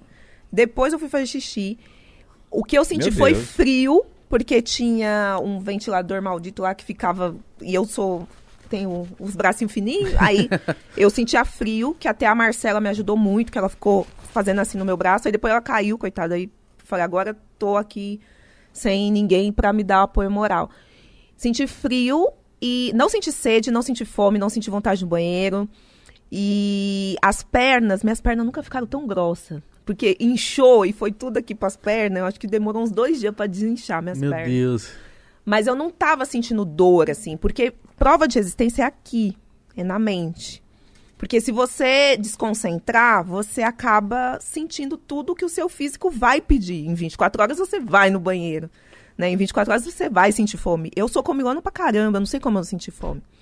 Mas não senti, porque é muito o mental. Ah, mas né? Seu mental é muito, muito bem preparado, né, Thelminha? Quantas foco. Coisas você já viu na sua vida. E o foco de querer ganhar também. Foco de querer ganhar. Era, era perto da final ali? Era no meio do jogo. E era um momento que eu queria aparecer no jogo. Porque eu sempre tive uma estratégia de ser mais observadora no jogo. De ficar mais na retranca mesmo, sabe? Vocês jogam futebol? Joga. Futebol, se você joga todo com o time no ataque, ninguém na defesa, você toma gol, né? Lógico. Então, B B B não é jogo de futebol. Isso que a galera não entende. B B B é diferente, cara. Você tem que ter Mas uma você estratégia. Pode falar. Ela ganhou. Tipo, tipo assim, você tem que... Eu cheguei, eu vi que tinha... Todo mundo tinha um perfil muito forte lá dentro. Eram personalidades muito fortes. Eu falei, cara, deixa a galera se matar aí. Eu vou ficar observando aqui. Exato. Deixa, porque sempre vai ter aqueles mais impulsivos que vão querer, vai, não sei o quê. Vão me mudar, aparecer mais. Vai, se mata aí. Se mata, se mata, se mata. E eu só observando. Só que eu... Mas foi uma eu, estratégia sua antes de entrar, você já pensava eu assim? Eu falei isso na minha seletiva. Eu falei pro Boninho. E falei, olha... Falei, qual a sua estratégia? Eu falei, eu vou entrar, eu vou observar. Quem que é o jogador? Quem que é o estrategista? Quem que é o não sei o quê? E vou ficar só olhando. Na hora certa, assim como eu faço na vida aqui fora, eu me posiciono. Mas nunca me omitindo. Se você me pergunta, eu respondo. Se você pisa no meu calo, eu respondo. Mas eu tô aqui na minha. Exato. E eu vou levando, porque são noventa e oito dias, entendeu? Já tinha gente lá que eu tinha visto que não ia durar muito. Mas eu sempre fui pé no chão. Eu não ia chegar apontando pra pessoa e falando assim, ó... Você vai sair, tchau, não sei o quê. Eu falei, eu vou ficar aqui na minha. Deixa sair por conta própria. Deixa a pessoa se enforcar sozinha, entendeu? É mais fácil esses que se enforcam sozinha. São os mais alvo fáceis, assim. Aí fiquei observando, observando, fiquei aqui na minha. Só que aí eu errei meu grupo, eu fui para um grupo que, na verdade, depois eles quiseram mudar um pouco o posicionamento no jogo. Aí eu tive que... Né, me aproximar de pessoas que gostavam de mim, porque eu vou ficar dentro do jogo com quem não gosta de mim. Eu lembro que teve um momento que você teve Sim, que migrar, né? Tive que migrar. Só que eu acho que jogo é o seguinte, você escolhe seus aliados ali e eu sou muito leal, então eu vou com eles até o final. A não ser que a pessoa chegue, dê na minha cara, eu vou falar, minha filha, eu sou assim com as minhas amigas, eu insisto. Tipo, cometer um erro, eu vou conversar, eu vou falar, eu, eu insisto na amizade. Se eu sou sua amiga, eu vou ser sua amiga, vou estar com você pra tudo. E dentro do jogo é muito difícil você enxergar isso, né? Eu não queria, assim, ai, virar e falar, dane-se você, não quero mais saber de você, você não é minha amiga, você não é meu amigo, entendeu? É muito difícil de enxergar também, porque você não fica com todas as câmeras todo o tempo, né? E aí eu fui nesse jogo da observação, da observação. Falei, quando vier uma prova de resistência, eu pego o líder. E aí quando eu pegar o líder, porque você pega o líder, você vai virar alvo. Que você vai votar em alguém. Se esse alguém não sair, você vai virar um. Sim. Só que aí você tem que estar no momento do jogo que você tá mais maduro, que as pessoas já te conhecem aqui tem fora. Que ser um tiro certo, se você né? cair, você volta. Quem foi que você indicou? A Fly. Ela não saiu. Nossa. Ela voltou. Aí o que, que ela fez? Me indicou. Aí a gente entrou num looping, que até o Thiago fala, meu, foi um looping, porque enquanto uma ficava tentando tirar a outra, tinha outras pessoas pra sair, antes, da, antes de mim e antes dela, entendeu? E a gente não enxergava essas outras pessoas, porque eu sou muito, eu não consigo ser cem por cento racional. Na medicina, eu sou racional e tenho emotivo, né? Naqueles momentos você tem que ter uma troca com o paciente. Agora, no jogo, eu fui totalmente emotiva. Eu não conseguia, eu jogava com o coração mesmo. Então, assim, dentro do o que o ca- os caras querem dizer que é ser jogador. Você faz alguma coisa pra mim, aí eu vou lá e converso com você e tento reverter pra não virar alvo. Eu não consigo fazer isso. Você fez alguma coisa pra mim, eu quero que você se dane, entendeu? Vai ficar lá que eu fico aqui. Se quiser votar em mim, vota. Eu nunca mais vou olhar na sua cara. Eu sou assim, eu sou escorpiniana, entendeu? Eu não consigo. Da hora. Entendeu? E é muito isso, e por isso que eles fazem isso, pra galera bater de frente mesmo, né? E aí tem muito perfil, muita gente que entrou lá numa, numa disputa de ego, de quem é melhor, quem é estrategista, e eu aqui falando, deixa. Aí a hora que veio a prova de resistência, que começou a indicar, aí eu fui líder duas vezes, aí indiquei de novo, ela não saiu de novo, precisou eu Sim. ir pro paredão com ela pra ela sair. Você indicou duas vezes a Fly, ela não saiu. Não saiu. E aqui fora a gente tira sarro disso, hoje em dia eu... super admiro o trabalho dela. Ela veio aqui. Eu vi que ela veio aqui. Torço super pelo trabalho dela, mas lá dentro é muito engraçado, né? Que você não enxerga as coisas. Tinha gente pra... A gente foi conversar no último dia, um dia antes dela sair. Ai, porque caramba. Você vê que você pega aquela coisa. E outra coisa, se você não vai muito com a cara da pessoa no começo, depois você também não quer mais ir, porque você precisa ter voto. Entendi. Você fica arrumando um motivo pra votar nas pessoas, entendeu? E também aquela pessoa que não tem voto é aquela pessoa que nós já... Quem tá em casa já olha assim, ah, você nunca tem voto, pelo amor de Deus, vota em alguém, meu, vai. É, atitude, não, isso né? eu sempre tinha. Não, sim, mas tô falando assim, se você também é uma pessoa que não tem voto, se você vira uma pessoa... É, o público acha sem que... graça. É. Ah, sim, aí não tem quem votar, tem isso, né? Ah, eu me dou bem ai, com não todos. Tem quem votar, eu me dou... É impossível, não tem como. São dezenove pessoas diferentes, você não tem como gostar de todo mundo. Não. Assim, tem gente que fala que gosta, eu acho impossível. Se a pessoa entra no confessionário assim... É impossível. Tipo, ai, tia, eu não sei em quem votar, já fica assim, ah, vai ah, tomar no cu daí, que saia. Fala logo quem que você quer. Mas quando você saiu, eu perguntei pra Fly, perguntei pra alguns que vieram aqui, você se assistiu, você assistiu as outras pessoas falando merda de você? Você ficou assistindo as paradas? Você aguentou ver essas coisas? Quando eu saí foi um turbilhão de coisas. Aí depois de um tempinho, eu sentei e assisti episódio por episódio. Mentira! Que sabor! Foi muito bom. Os episódios ah, é porque... que, que foi na Globo. Ô, oh, Mítico, mas foi pra ela, foi modelista, foi, ela saiu campeã. É, caralho, então é, da hora, toda... toda... Nossa, assisti. Deve, deve ter sido muito louco. Nossa, foi muito bom, porque... Primeiro que eu entendi por que que o B B B vinte todo mundo gostou tanto, né? Parecia uma novela. E parecia que tinha roteiro, e não tinha. Tipo, eu posso dizer que não tinha. Tem gente que fala, ai, ah, foi roubado, você ganhou porque foi... Gente, se fosse pra ser roubado, não ia ser nem eu que ia ganhar. Porque... Assim, ah, ganhou porque é preto. Onde que preto se dá bem? Preto só se ferra no nosso país, país racista. É. Entendeu? Mas o que que você acha, então, que foi o... Ou a razão pra você ter ganhado? O que você fez? Você acha eu que... acho que foi... B B B é muito identificação. Então tem uma galera que se identifica com você, entendeu? E vai até o final. Então sim, muita mulher preta, o pessoal das, das pautas raciais que querem ver pretos milionários, sim. Porque Lógico, a gente chegou... Nossa. A gente quer ver preto ocupando todos os espaços. Porque a gente cansou de ser exceção. A gente é a maioria e a gente quer conquistar porque é nosso direito. E acho que tem essa galera, teve esse lado de representatividade, sim, que não tem como deixar. Mas teve toda essa questão de todo mundo erra e todo mundo acerta. É como se eu tivesse errado um pouquinho menos que os outros, sabe? Assim, não falando em, em lugar de prepotência. Afinal, foi você, nada. Manu e Rafa, né? Eu, Manu e Rafa. Mas Porra. assim, todo mundo erra e todo mundo acerta. Eu fui acertando e Mano, esse foi o B B B das minas. Foi, foi o bebê das... Uma edição só com mina muito foda. Assim, foi isso... Mesmo. Só com... Eu olhava pras meninas e falava... As meninas, a, a Manu, que é super minha amiga, assim... É uma delícia conversar com a Manu, sabe? Tipo, ela é totalmente... E ela veio de um lugar totalmente diferente do meu, entendeu? Só que a gente consegue dialogar. Então, eles colocaram mulheres muito fodas na minha edição. Mas também colocaram uns caras que só falavam merda, né? Vomitava pela boca. No Aí esses eram os mais fáceis. É. No começo deu muita polêmica. Deu, cara. E, e com razão. Eu achei muito da hora quando o Babu optou em não votar na Thelminha. Ele falou assim, eu não, não consigo. E deu uma... Vou. É, né? E o... foi deu onde treta. Ele rachou com o Prior. É, o Prior ficou pá, ele falou, não vou, não, mano. Deu treta. E que eu que votei no Babu. Disso? Eu tive que votar no Babu. É, então... Eu... E aí o povo me crucificou foi, aqui fora. E eu já, já imaginava isso, porque é um jogo que você joga lá dentro e joga aqui fora. Não, eu confesso que eu assistindo, eu falei assim... Ah, não. Ah, não. Thelminha. Eu também falei. Ah, ah, várias não, pessoas Thelminha. falaram ah, não. E várias pessoas falaram assim. As feministas falaram assim.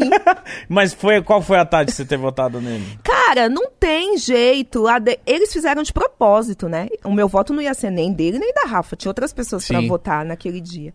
Mas aí eles falaram, é, vocês estão de panelinha aí, então vamos armar um cerco aí, quem se cair no cerco se ferra. Tipo assim, a Rafa, ela sempre foi uma pessoa lá dentro que a gente se conectou lá atrás e a gente pensava muito igual dentro do jogo, entendeu?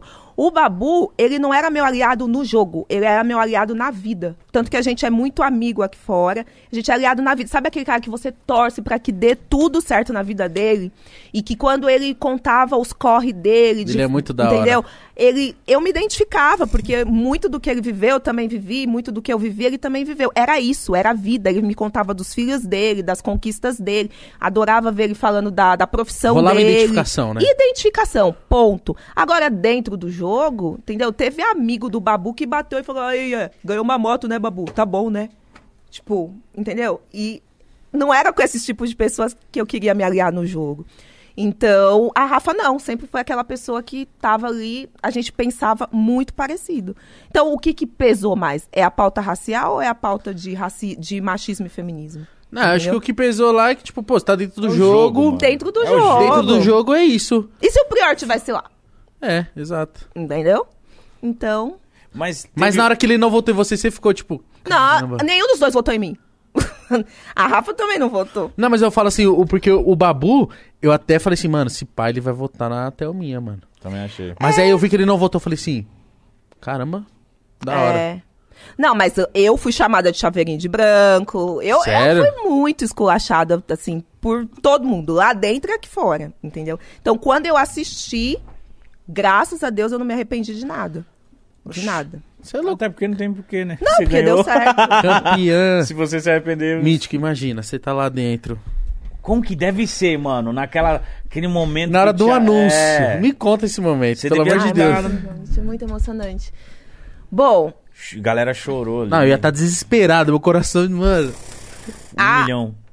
É, naquela não é um milhão, final... mas é, é, foi mais de um milhão, não foi? É um milhão e meio, não era? Ou era dois? Eu tô louco. O que vocês estão falando? O a prêmio. Quantidade de um milhão e meio. Um milhão e meio, isso. Sem impostos, que a, a Globo fica, paga o imposto.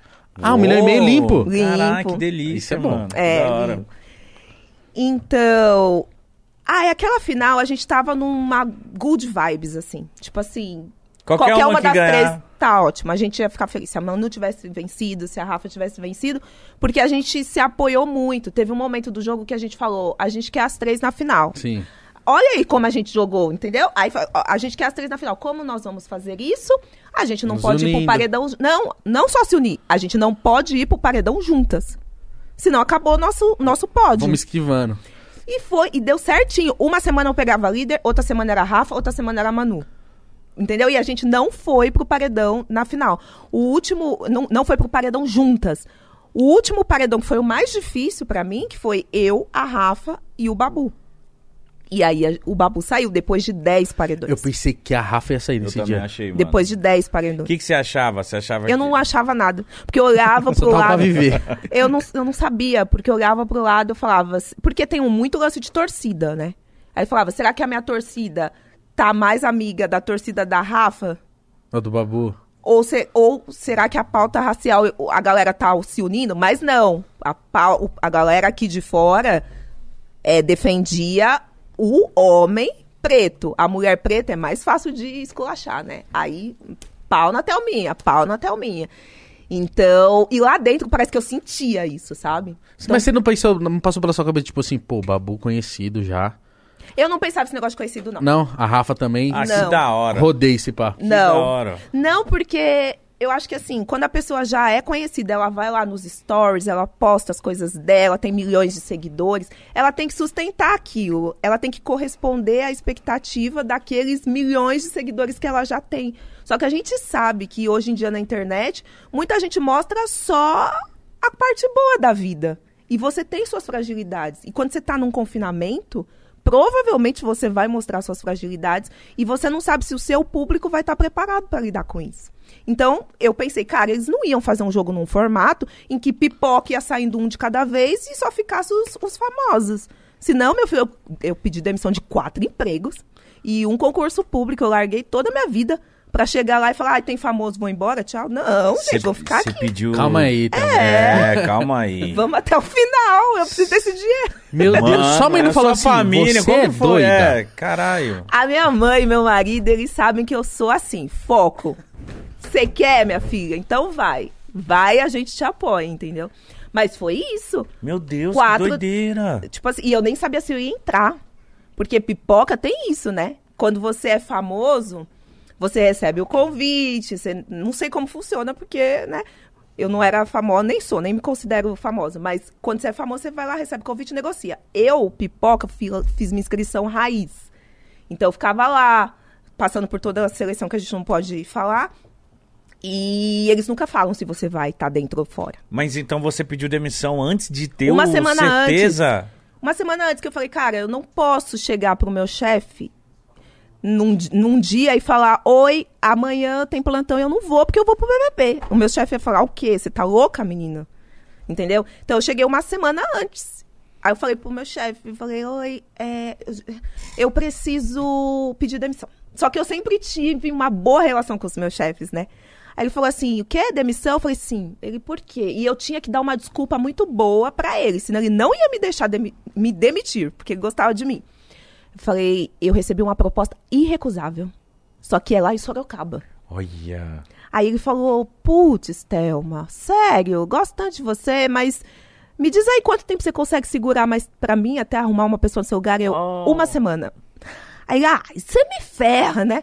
Eu falei, ai, desculpa, chefe, mas é uma semana. E sem saber o que aconteceu uma semana depois.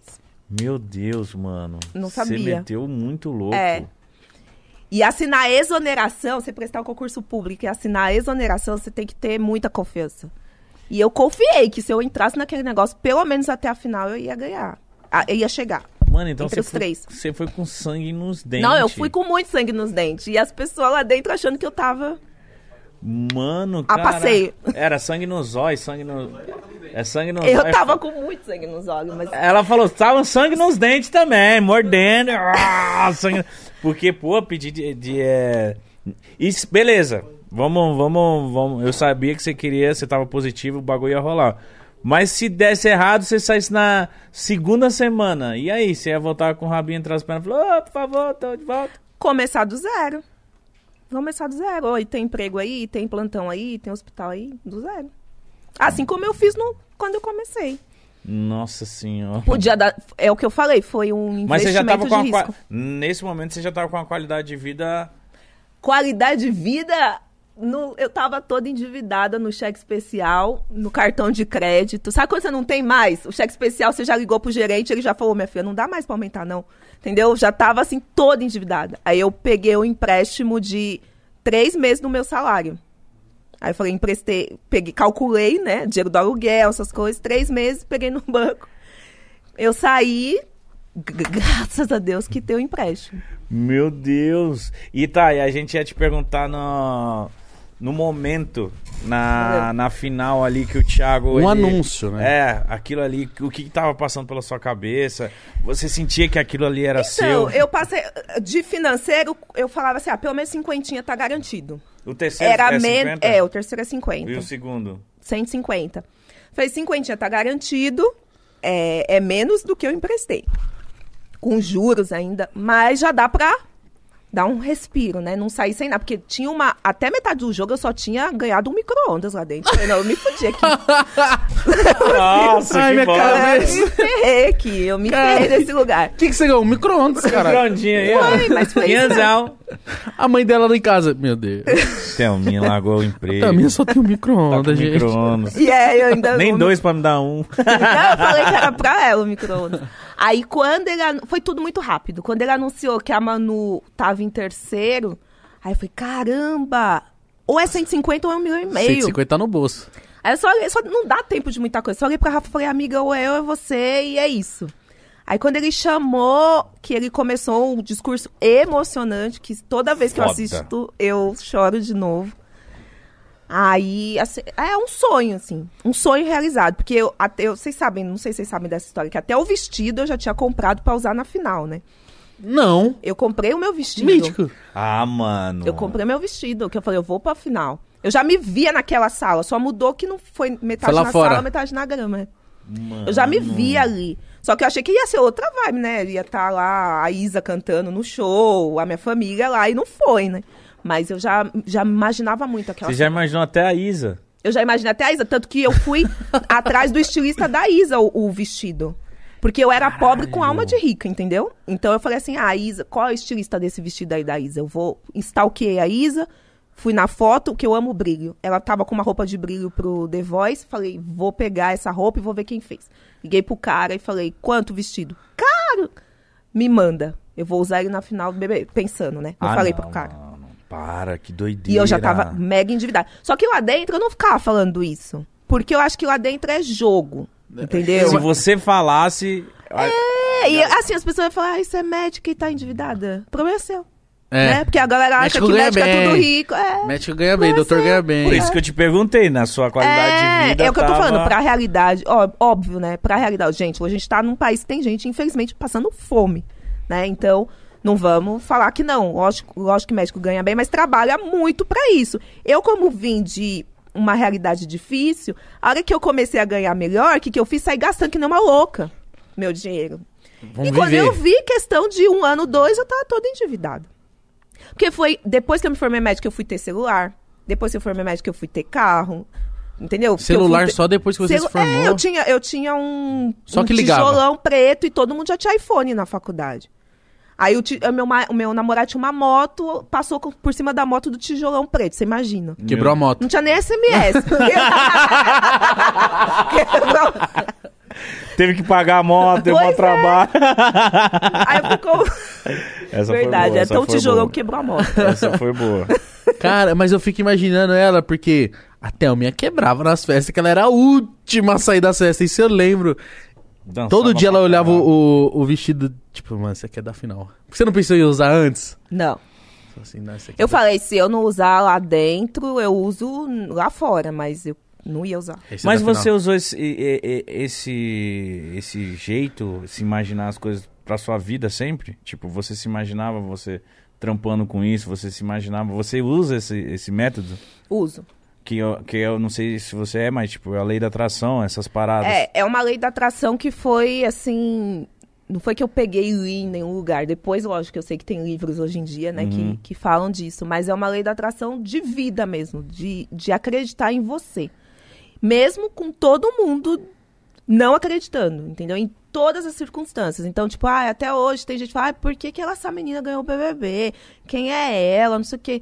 Meu, pra mim isso não, não pesa, entendeu? Não, não me dói, porque a vida inteira, cara, viravam pra mim e falavam assim, quer ser médica? Para com isso, vai fazer um curso mais barato, entendeu? Eu fiz balé, entendeu? Só com menina branca, com... Eu fiz muito, muito curso de elite, assim. Então é muita, exce... é muita exceção que você vai colecionando, assim, na vida, infelizmente, porque tinha que ser pra todo mundo, né?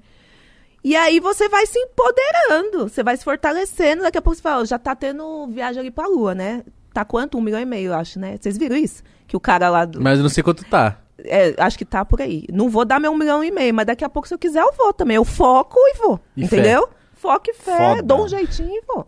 Foda, muito foda, mano. É muito foda, porque eu não sabia de...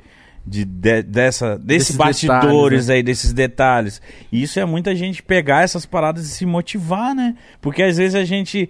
Ah, desanima, né? Tem gente que deve ter entrado no Big Brother e falar, ah, não, só vou lá só pra sopa, só pra, só pra ficar lá, zoar. Mas você não, você entrou já falando, mano, eu vou ser campeão dessa porra. E, mano, imagina pra você ser campeão e ganhar um milhão e meio. Deve ser, tipo, depois... Uou, que doideira, mano, tô com um milhão e meio na minha conta. Você já chegou quitando suas dívidas, já se planejou. Sua vida mudou completamente, né? Mudou. Mudou e é muito bom porque eu não tinha a menor noção de como a nossa edição tinha repercutido aqui fora. E quando eu saí, que eu vi, assim, que foi, né, um boom... Tava com quantos seguidores quando você saiu? Quando eu entrei tinha mil, quando eu saí tinha uns cinco milhões. Meu... Nossa, mil seguidores, mano. Tinha mil. E eu tinha comprado alguns ali pra dar um... Então não era... Não era, era uns árabes. É, é, tinha uns árabes. Os árabezinhos ali, caralho. Entendeu? Então... É, tinha comprado. Muito louco, assim, né? Você deve ter sabe, pegado seu celular, deve ter visto tanto carinho, tanta mensagem. Você falou, meu é, Deus. Meu celular travou, né? Quando eu, quando eu liguei de novo. E aí, o meu marido falou, é, a gente sofreu muito aqui fora, porque não é fácil... É... Ele sabe o que é ser casado com uma mulher preta. Então, eu fui cancelada pra caramba. Eu era... Quando eu brigava, eu era chamada de soberba. Quando eu ficava quieta, eu era chamada de planta. É, número de seguidor, eu fui a última a ganhar. Eu não ganhava seguidor. É, eu fui a última a ser verificada. A galera entrou na casa de vidro depois. E foi verificado antes de mim, que já tava lá quinze dias antes. Casa de vidro, você não ficou puta? Eu falei assim, caramba, tô aqui me ferrando na casa. Entrou um monte de gente com... Entrou duas pessoas com informação. É. Eu não fiquei... Eu não fiquei... puta, porque a informação foi boa pra gente, assim, favorecia a gente. Puto ficou quem tava... Do outro lado. Do outro lado, né? Que tá meio puta, tem gente puta até hoje, que não, que não se conforma, gente, não tem como. Mas eu, eu, eu ia ficar puto. Tipo assim, mesmo ele ajudando nós, eu ia falar, mano, talvez eles só tá, não, só tão falando o que a gente quer ouvir. Talvez eles sabem de mais coisas. Aí eu achava que o Daniel ia ser muito bom, mas, né? Eu não entrei na neura da casa de vidro, não. Eu entra... Não entrou? Não. Eu falei, ah, tá. Eu achava que eles eram muito queridos. Isso eu achava. Pelo fato de terem entrado. Que eu até falei uma vez pro Daniel. Eu falei, eu entrei porque a produção me escolheu. Você entrou porque o povo te escolheu. Então você deve ser muito querido. É, né? Faz sentido. E mas eu, se eu entrasse, se eu fosse do... É pipoca que se fala? pipoca e visse um monte de famoso e você não sentiu isso, mas eu também senti. Eu falei, mano, na hora que eu vi essa seleção do, do Big Brother, eu falei, mano, com certeza vai ganhar um famoso. E já é o segundo ano que ganha uma pipoca. Que louco, né? Eu é. acho que o jogo, fa... não sei, a galera se identifica mas com é a pessoa é, real. É, exato, se identifica. Exato. Se identifica com a pessoa real. Será que você chegou... Você chegou, a vo... você chegou a voltar pra casa, não foi? Fazer uma ação, alguma coisa, não foi? Voltei no B B B desse ano. Então, porque aí foi tudo muito louco, né? E muitas oportunidades. Quando eu vi, era capa de revista, comercial de T V. E aí eu voltei esse ano na casa do B B B e aí eu vi como funciona todos os bastidores, assim, né? Você viu como... como é que é? Onde ficam as câmeras, nos espelhos? É, não tal. pude, né, circular, pandemia, tudo, né? Muito vai lá e faz o que você tem que fazer. Mas olhar com outro olhar, né?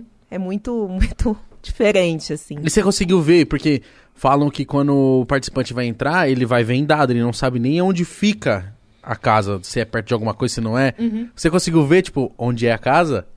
Consegui. Porque agora, a gente, lá no Projac, a gente consegue ter uma noção, né? Depois que sai, às vezes que eu tive que voltar lá, você tem uma noçãozinha, assim. E se, ó, se rolasse uma edição, de, já são vinte, vinte e um B B Bs? vinte? vinte e um, vinte e um, né? vinte e um, próximo vinte e dois. Se rolasse uma edição de, dos vinte campeões, você iria, por exemplo? Dos quinze, se te convidasse? Quando, há um ano e meio eu falava, não, nunca mais. Porque eu, quando cheguei em casa, minha mãe parecia que eu tinha voltado da guerra, né? Todo mundo magro, com, com as olheiras fundas. Eu falei, gente, o que aconteceu? Eles falaram, não, a gente sofreu muito, a família, os amigos. Caralho. Eu falava, não, de jeito nenhum. Agora... já passou aquela coisa, né? De... eu acho que eu voltaria para uma edição de campeões.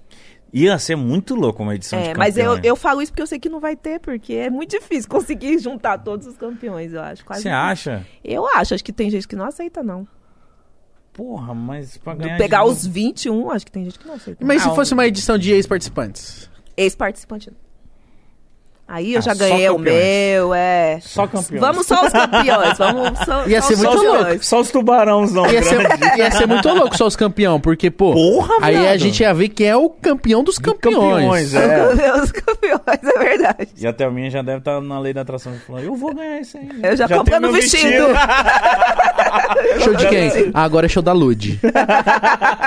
Mano, mas agora pensando bem, uma edição de campeões ia ser... muito caralho, ia ser da hora mesmo. Imagina, Domini... eu não lembro. É. Do, Cida. É. Cida. É. Nossa, eu também não alemão. Consigo lembrar de tudo. Não, Alemão ganhou? Ganhou. Ganhou, ganhou Alemão. Dourado. Dourado ganhou? Ganhou a edição dez, que ele voltou, né? Tem é. a Vanessa...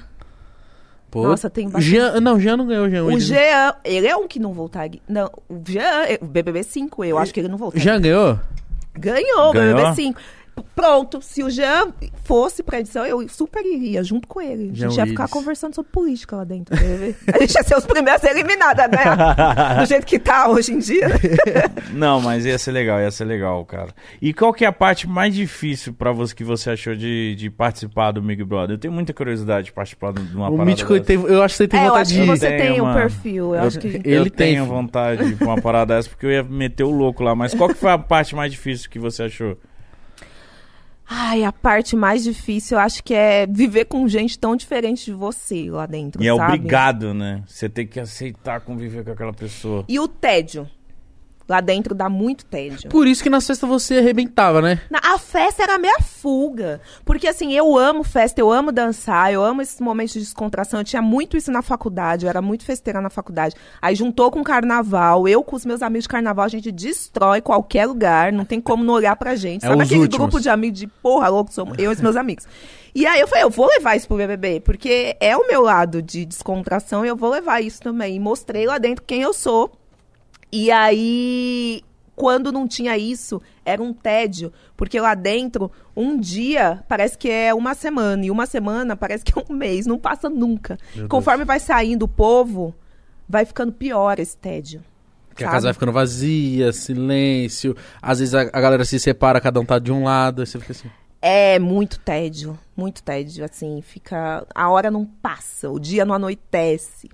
Aí você senta na sala pra esperar o Thiago Leifert. Acho que a gente senta umas duas horas antes. E o homem nunca Nossa. Chega. Aí você fica... duas horas antes? É, porque você não tem noção do tempo. Aí você fica lá, sabe? Não, não chega nunca. E, a par... e tipo, lógico, tirando a premiação, mas a parte, a melhor parte do...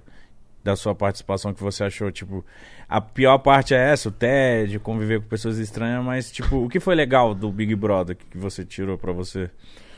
As minhas amizades. Fez muita amizade? Fiz, como eu falei pra vocês. O Babu é um cara que eu gosto muito. Não, é que você fica citando nomes, né? A galera fala, ah, não é amigo daquele. Tá. É que sempre tem aquelas pessoas se que se aproxima você mais, se aproxima pô. mais. As meninas que ficaram comigo até a final, entendeu? As outras de antes que saíram também, mas que a gente formou ali, comunidade hippie, eu também tenho um carinho por elas. Então, eu acho que ter esse contato, assim, com pessoas que você nunca... Quando que eu ia ser amiga da Manu Gavassi, morando aqui no bairro do Limão? Nunca, entendeu? É outra realidade. Hoje em dia, tipo, gosto super... Até do próprio Babu mesmo. Ia ficar vendo o Babu na televisão. Então, as amizades e essa coisa de se superar. De mostrar, é, vocês não sabem que eu ganhei, não? Então, de... gente, não tem... Aliás, quem não sabe que eu ganhei não se conformou. Cada vez que eles lembram que eu ganhei o B B B... Porque a gente, a vida segue. Gente, acabou o jogo, acabou.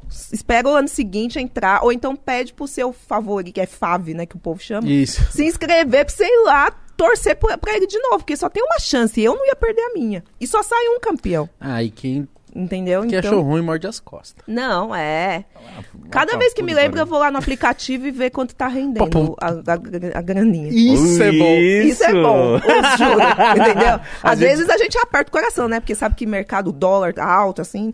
Mas toda vez eu vou lá e dou uma olhadinha. Mas ah, ganhei, e... olha só, gente. Vocês estão preocupados? Então, eu ia te fazer essa pergunta. Preocupação até... se tá dando F cinco no, no aplicativo. É. Eu ia fazer essa tá pergunta rendendo. Até, porque eu lembro que antes, pô, quando se falava de um milhão de reais, era você falar assim, mano, resolve a vida. É. Já era.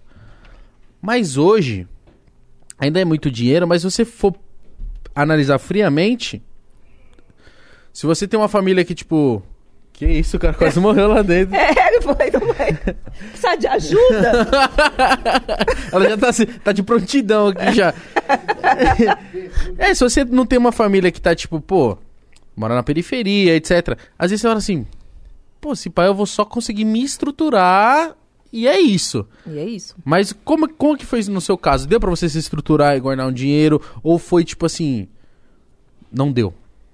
Não, mas é isso. Aí, meu filho, eu lembrei daqueles trezentos reais por mês que eu vivia e de, depois que eu era médica, mesmo ganhando bem, endividada, cartão de crédito, cheque especial, não sei o quê. Aí eu falei, eu não quero mais viver isso, sabe? De você viver pra trabalhar, entendeu? Tipo, direto. Eu não podia ficar doente. Eu, eu ia trabalhar doente, entendeu? Teve uma vez que...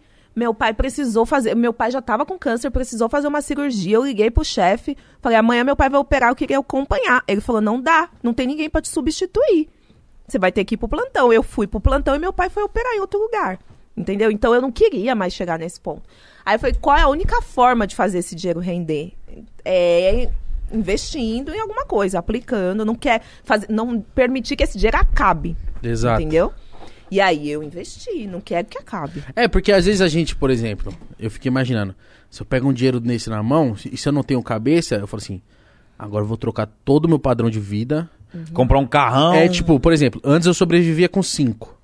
Hoje o meu custo de vida vai ser vinte. oitenta mil reais. Tá, porra. É, então, tipo, você sobe tanto que você fala assim... Você é. se perde, porque o dinheiro, sim, se você sim, não tiver sim. cuidado, acaba. É, a pessoa perde. Fala, tô com um milhão, já era, estou ricaço. Mas aí... né, ao decorrer dos meses, você se fode se você não controlar. É isso, isso que eu tava falando pra ela. Você tava no banheiro, você deu um grito, eu falei, é, morreu. Você deu uma gorfada lá no banheiro? Foi? Não. Não, você deu uma espreguiçada. Tipo, ah! Foi mesmo? Depois veio. Aí eu falei assim, pô, antigamente, lembra quando você falava de um milhão de reais? Porra! Você falava assim, é. mano, fez a vida. Hoje em dia, mano, quantos apartamentos são um milhão de reais? Praticamente é. todos. Ainda mais aqui em São Paulo. É mais até. Aqui em São Paulo tá caro pra caramba. Até aluguel mesmo, tá super caro. Ah, aqui em São Paulo, um aluguel, porra, é bizarro. A galera, não, é que mora em outro... é, a galera que mora em outros estados não tá ligado como que é um aluguel aqui. Aqui um aluguel, você, mano, mil reais, você acha uma casa hum, não muito legal, não. Um apezinho só pra você sobreviver. E mesmo. Mil reais no Pará? Porra, uma casa do caralho. É. Belém, mano, dois mil reais, você acha uma casa bacana, mano. Aqui um apartamento... legal ali na Z L, assim, Tatuapé, é um apartamento legal, uns dois e meio, três mil reais. É, sem falar no condomínio. É. É. É muito caro morar aqui em São Paulo. É muito caro. Mas então, quando você pegou essa grana, você, você falou, mano... Que tá não, não aplicar. Pode. Aí, assim, carro... Você não eu... fez nenhuma loucura? Aí eu ganhei um carro também, né? Aí, eu, ó, você tá vendo? Aí eu... Só que assim, eu cresci no bairro do Limão. O meu marido cresceu no Jardim Peri, Vila Penteado. Então, ele te, vem de uma realidade mais difícil ainda que a minha, entendeu? E aí, eu falei assim, amor, vamos comprar um carro? Um carrão? Não, vamos não. A gente tá bem com esse aqui, você não acha? A gente conversou, debateu, falei, é verdade, a gente... Que, pra que a gente precisa de um carro? Pra levar a gente pros lugares, né? Então, lógico, tem gente que gosta de carro, sonho, não, não questiono, mas a gente não precisava. Uhum. A gente... Deu só um upgradezinho no carro. Um teto solar, eu achei bonito. Eu, eu, eu, um carro com um teto solar, sempre quis. Só. Mas nada de carro. Você tipo... poderia ter comprado muito. muito. É. é, é. Comprar um carrão. Não, não, não, não quero. Porque aí também tem a manutenção, né? O seguro. I P V A. É. Já tá chegando agora a revisão do meu carro, já tô pensando já. Imagina se fosse o carro que eu queria comprar, entendeu? Não, muito aí foda. deixa. Muito ah. foda, porque eu já, eu já vi... participantes do B B B que ganhou e hoje em dia tá, não, não tá tem, da hora. Tem uma né? galera que voltou, né? Ao invés de caminhar sim, pra frente, sim. voltou. Mas não teve nenhuma coisa que você falou assim, isso aqui eu vou comprar. Roupa. Você deve isso ter comprado aqui roupa eu vou comprar. Pra caralho. Então, mas aí você não pode mais ir no shopping, tá em pandemia. Aí acho que baixou muito essa coisa minha de consumir, sabe? Antes eu era louca. Que entrava e falava cartão de crédito. Sabe aquela que fala, ah, o limite do cartão é esse, eu posso gastar isso, então? eu, era, eu era dessas. Nossa. Você ia gastando parcela em dez vezes. Ou quando falava parcelava em vinte vezes, tava ótimo pra que mim. Que maravilha. Entendeu? Eu saia parcelando, as parcelas ficam pequenininhas e você não vai enxergando, né? Eu fazia muito disso. Viagem. Gastava muito com viagem, entendeu? Ah, mas viajar é bom. É muito ah, mas, bom. É, mas não, mas eu quero continuar viajando, mas eu gastava sem poder, entendeu? Você vai lá e parcela as viagens. Eu cheguei... eu cheguei a viajar, parcelar a viagem, aí precisava comprar o dólar, eu fui e parcelei o dólar. Olha que okay. louca. Nossa. Parcelou dinheiro. Essa gostava de viver imagina na adrenalina. Imagina os juros, imagina os juros. Mano, gostava entendeu? De viver na adrenalina. Qual então... é a sua viagem dos sonhos? Você fala assim, ah, tem que ir pra lá. Ah, eu... Ah, eu já fiz, eu acho. Eu gostei muito da África.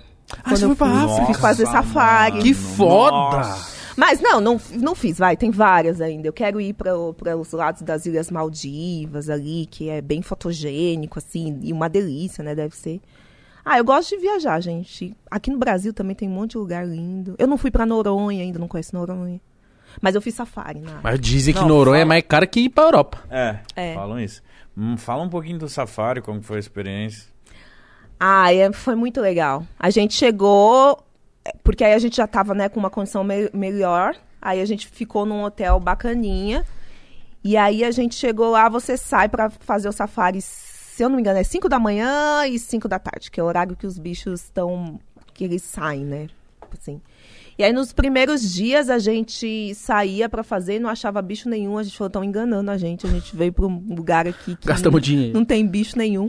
Mas depois o negócio começou a ficar mais pancada, assim. Aí a gente conseguiu ver os Big Fives, né? Que você sai procurando os cinco maiores bi- animais ali, né? Da, da savana. Que é o elefante, o leão, rinoceronte, leopardo e agora esqueci o nome. E você do, vê isso o, dentro de um carro? Wi-Fi. Como que é? É, mas é um carro aberto. Como assim, gente? É um carro aberto. O nosso inglês é, um, é uma bosta. O meu e do meu marido. Aí o cara... O, o meu marido é fotógrafo. Aí o cara... Eu acho que ele falou em inglês que não era pra ficar em pé em hipótese alguma. E aí a gente não comeu essa parte, né? Aí teve uma hora que a gente passou uns apertos. Mas acho que é uns apertos que...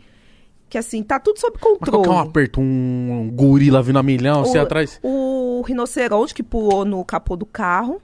Ele veio pra cima do carro que pra tentar isso? virar, assim, sabe? Mano! Mas é emoção, é gostoso. Que ah, isso? Deve ser! Nossa, deve ser muito. A adrenalina vem aqui, meu volta.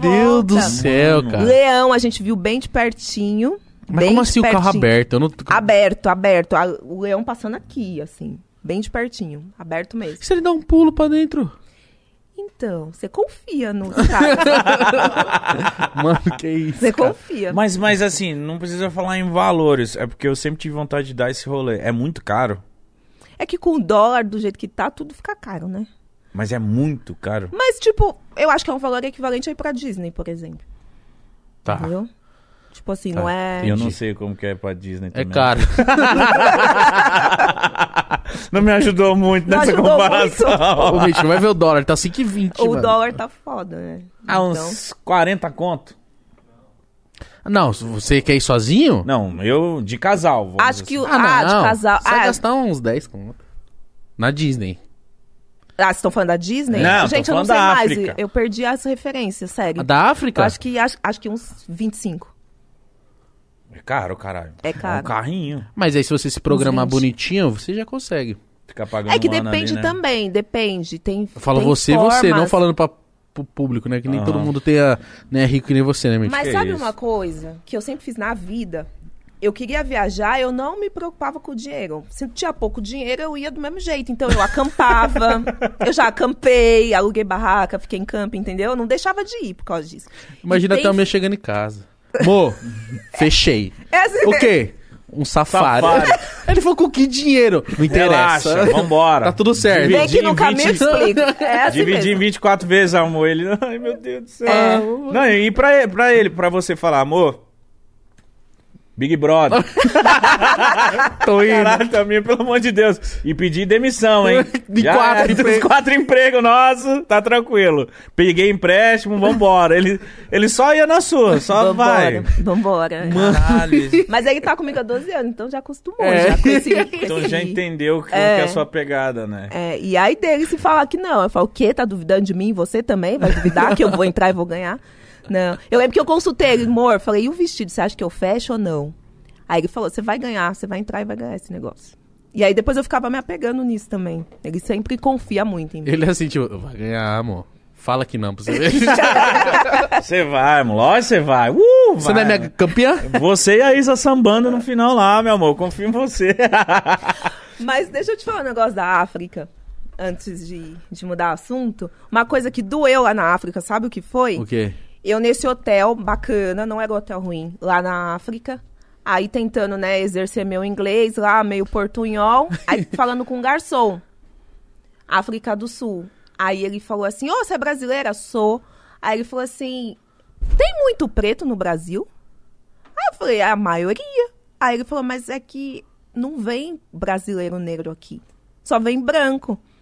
Aí eu falei, pô... O que mais tem no Brasil são pretos. A diferença é que eles não têm grana para chegar até aqui, porque é um país muito desigual. E tem uma estrutura lá que não permite. Então, isso doeu, sabe? Caralho. Você chegar num ambiente que todo mundo que quer, assim, ter condição de ir.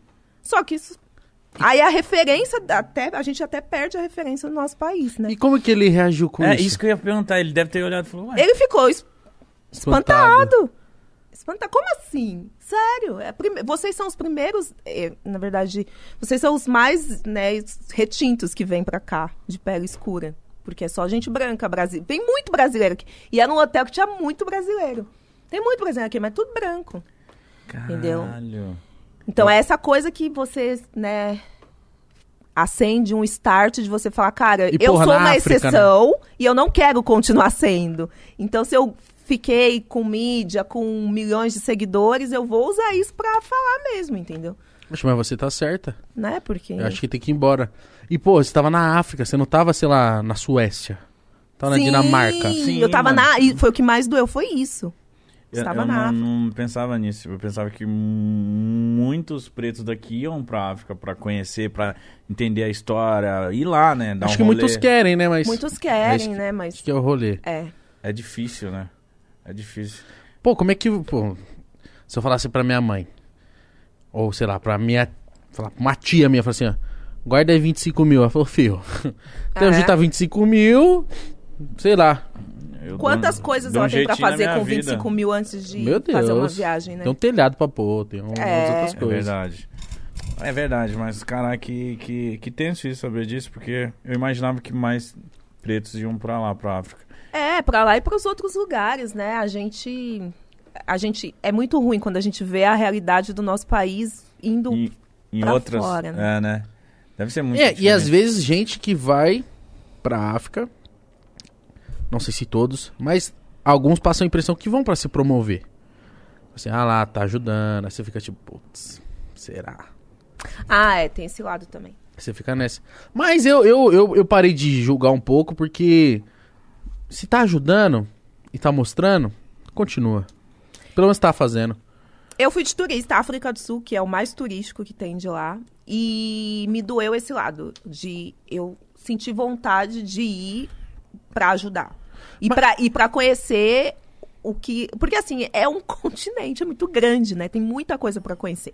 Então, eu quero voltar um dia para conhecer mais coisas boas, que eu sei que tem muita coisa boa, e para tentar ajudar o que tiver de Não. humanitário lá. E deve é. ser muito bonito, porque, tipo, cultura, a vestimenta é totalmente é tudo, colorida, bonita, ge- nada, geométrica, né? Assim, eu acho muito louco. É muito louco, eu tenho vontade de muito ir pra lá, mano. Eu acho que deve ser um rolê muito louco. Mas calma aí, você falou que comeu bola na hora de que não podia ficar em pé. O que aconteceu na hora que vocês ficaram em pé? Vocês quase caíram? Ah, não, é porque não pode chamar a atenção dos bichos. Então a gente tomou bronca em inglês, a gente continuou sem entender. Mas é que com a empolgação de, de tirar foto. Você tem isso no seu Instagram, algumas imagens? Dessa tenho, época? tenho. Tem uma aba lá, sabe? Quando deixa... Ah, vou ver depois. Tem a, é, mas tá lá pro final, né? Que depois veio o B B B, veio um monte de coisa. Mas lá pro final tem o Safari, acho que tem eu bem pertinho do Leão. Mas você deu outros rolês também em outros Mítico, países? Mas pá? Tomar chifrada. Do... Eu tô indignado com isso aí. Não. Sai fora. Você já deu outros rolês em outros países? Eu peguei uma vez minha mãe, parcelei uma excursão de velhinhos e levei ela pra conhecer o Papa. Nossa, essa é filha, hein? O que que ela fez? Essa é no filha. Aniversário dela, era o sonho dela. Conheceu o Papa? É. Ela é muito católica? É, muito. Você foi com ela? Fui, numa ela... excursão de velhinhos. Que era mais barato pra ir pra Europa, eu não ia sozinho com a velhinha. Só eu e ela. E ela conheceu o Papa? Fomos lá no Vaticano, ela viu... Mas só viu dando um tchauzinho? Só viu o Ângelus lá, que ele dá a benção todo domingo de manhã. Já foi o auge. Hoje em dia ela vê pela T V e fala, ai, minha filha, eu já vi isso pessoalmente, graças a você. É Pô, muito bom, legal, né? A gente... Proporcionar esses negócios. Proporcionar isso, né? isso. Que da hora. Eu, eu, levei, me levei minha, eu fui com a minha mãe, onde que é aqui em São Paulo que tem? Tem o quê? Isso, Aparecida, Aparecida tem o quê? Onde lá em São Paulo que tem? Tem o quê, cara? Ah, minha mãe vai vir mês que vem aqui, ela já falou, ó, oh, quero ir pra ela Aparecida não. junto com você. Eu falei, vamos, mãe, vamos pra Aparecida. Ela é... foi melhor, ela foi lá no... no... Vaticano. Eu levo a minha também pra Aparecida quando ela pede, e eu levei no Vaticano. Mas assim, não foi fácil, uma excursão de velhinhos durante dez dias. E a minha Meu mãe... Deus! E a minha mãe ainda... Fala, qual que era os papos? Não, e a minha Ai, mãe meu ainda fez questão de chegar e falar, ah, minha filha é médica, porque... É, orgulhosa, né? Ah, minha filha é médica. Nossa, você se ferrou. Me ferrei. Que os velhinhos fazem assim, ai, filha, então é, é você mesmo, vem cá, vem que cá. eu tô com a dor. A minha, a minha rotina era um ajudar nas dores, só brasileiro, era ah. ajudar no, no, nas dores de cada um do dia a dia e arrumar a conexão com o celular que eles queriam falar com os filhos, né? Que os filhos foi esperto, não foram, né? Mandaram. Eu que fui, né? E aí ajudava a galera ali no, no celular. Pô, por exemplo, minha avó não pode ver ninguém. Se falar assim, ah, tá cursando veterinária. Ó, é que a avó tem uma dor aqui, ó. Não sei se você pode ajudar a avó. Minha avó já chega assim. Ou, ou operadora de celular, ou qualquer coisa. Qualquer ah, coisa. O celular aqui também, ó, mexe aí, filho. Você sabe mexer? É. É. Véia foda. Eu, eu não sei se eu iria pro Vaticano com a minha mãe. Com... Mano, acho que o sonho da minha mãe... Que eu ia realizar assim, tipo, eu falo assim, mano, era levar ela em Las Vegas pra ela ficar jogando bingo, que ela gosta. Nossa, aí ia, você ia realizar o sonho da véia monstro. Você ia chegar lá com um placão assim, Tó, vai. Se vira, ela ia durar três horas. Ela ia ficar aquelas velhas que andam com, aquelas, com aqueles carrinhos assim, né? Nem os se levanta ali, mais. Eles amam os cassinos em Las Vegas. Eles ficam até de madrugada. Eles eu, amam. Eu ia levar ela e minha, minha mãe e minha avó, ia dar um, um sacão de moeda e falar, oh, se vira, se mano. Se vira. Mas você tá, quando acabar, você tá pretendendo dar outro rolê? Outro, outros países? Sim, eu, se deixar, eu viajo o mundo. Eu amo. Eu e meu marido, né? Ele faz foto, então ele ama também. Se deixar, eu rodo o mundo. Mas tem que botar o pé no chão, né? Senão o dinheiro acaba, né? Tem que ir. Eu e o Igão, vamos, vamos pra Disney, Igão? Eu tô marcando com o Mítico de ir pra Disney. Ah, é muito bom. Eu vocês amo. Nunca foram? Ele já eu, foi eu já fui, ele não Ah, foi. É muito bom, vocês vão amar. Eu quero ir. oh, então, minha gente vai ler aqui umas mensagens dos fãs hum. antes de encerrar, tá bom? Superchat. E o Saulo Minutinho, ele falou assim, Thelminha, três meses lá dentro passa rápido ou devagar? A partir de qual semana que deixa de ser festa e começa a sentir mais o jogo? Ó, oh, passa muito devagar. três meses, parece que foram nove. É um filho, né, que você vai gestando o, o prêmio. E qual foi o momento? Ai, festa pra mim, eu sempre gostei muito, separei muito esse momento festa-jogo. Mas logo no começo, a gente fez uma prova que a gente ficou nove horas subindo escada, Nossa. os pipoca, pra ganhar Meu imunidade. Deus. A partir do momento que expirou aquela imunidade, você já fica ligado no jogo, né? Pra você não ir pro paredão, pra poder não sair. Achei o... Ela? É. Lá ah, no sofá. Não, eu achei aqui no... Aí, ó. Nossa, isso aí é muito louco, mano. Isso aí é muito louco. Muito tá vendo? Louco. Tem uma bem pertinho, Leão, olha aí, isso, ó. Leão Olha como lado. Você fica do lado, tá vendo? Mano, é pode pegar o joelho dela. Eu fiquei com medo de pegar meu joelho, mas você confia no guia. Olha. Você confia neles. Eu não ia confiar nunca em ninguém. Olha que coisa linda, mano. Olha esse rolê. Olha o elefante. É. Meu Deus do céu. Tem elefante? Aqui, pô. Quando você encontra uma manada. Ah, muito louco. É, gente, vai lá no meu Insta relembrar as minhas viagens. Arroba Thelminha. Ó, o Guiguinho falou assim: Thelminha, você acha que existe alguma tática pra quem quer ganhar o próximo Big Brother? Ou cada edição é diferente? Boa cada pergunta. edição é diferente, ótima Boa edição. Pergunta. Ótima edição, ótima pergunta.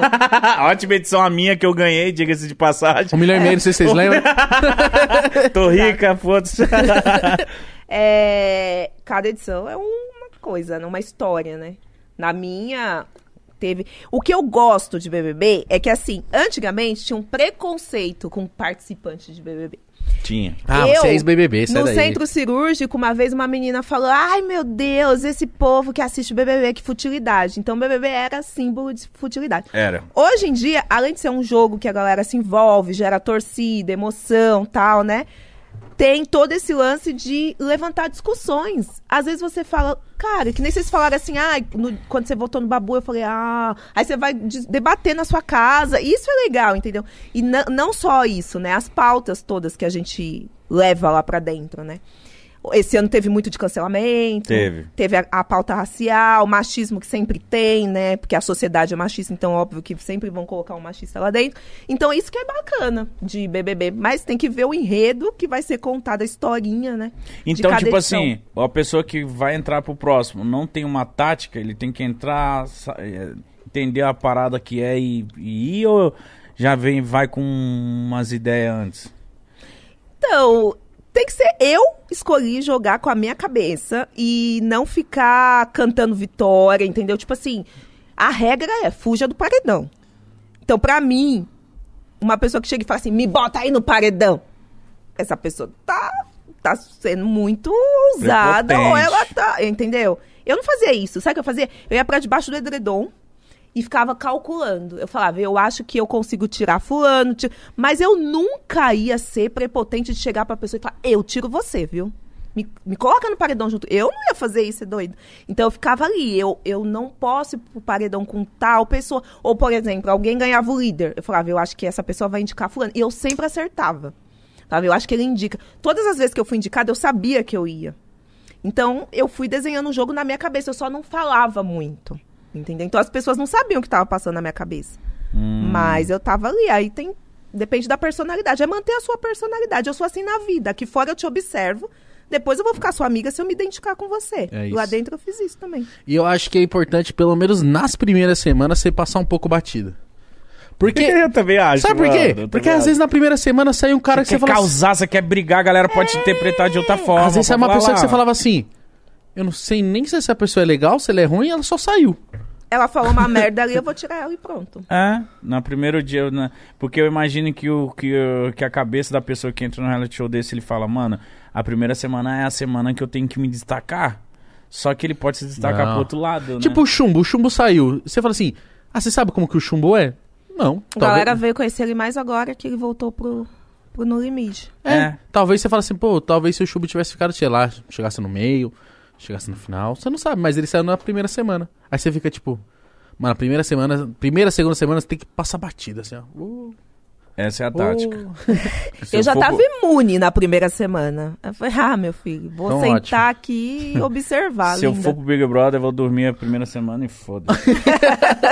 O Duduzinho falou assim, como você fez pra manter a saúde mental, saindo de uma situação de pressão do Big Brother pra viver na linha de frente de uma pandemia?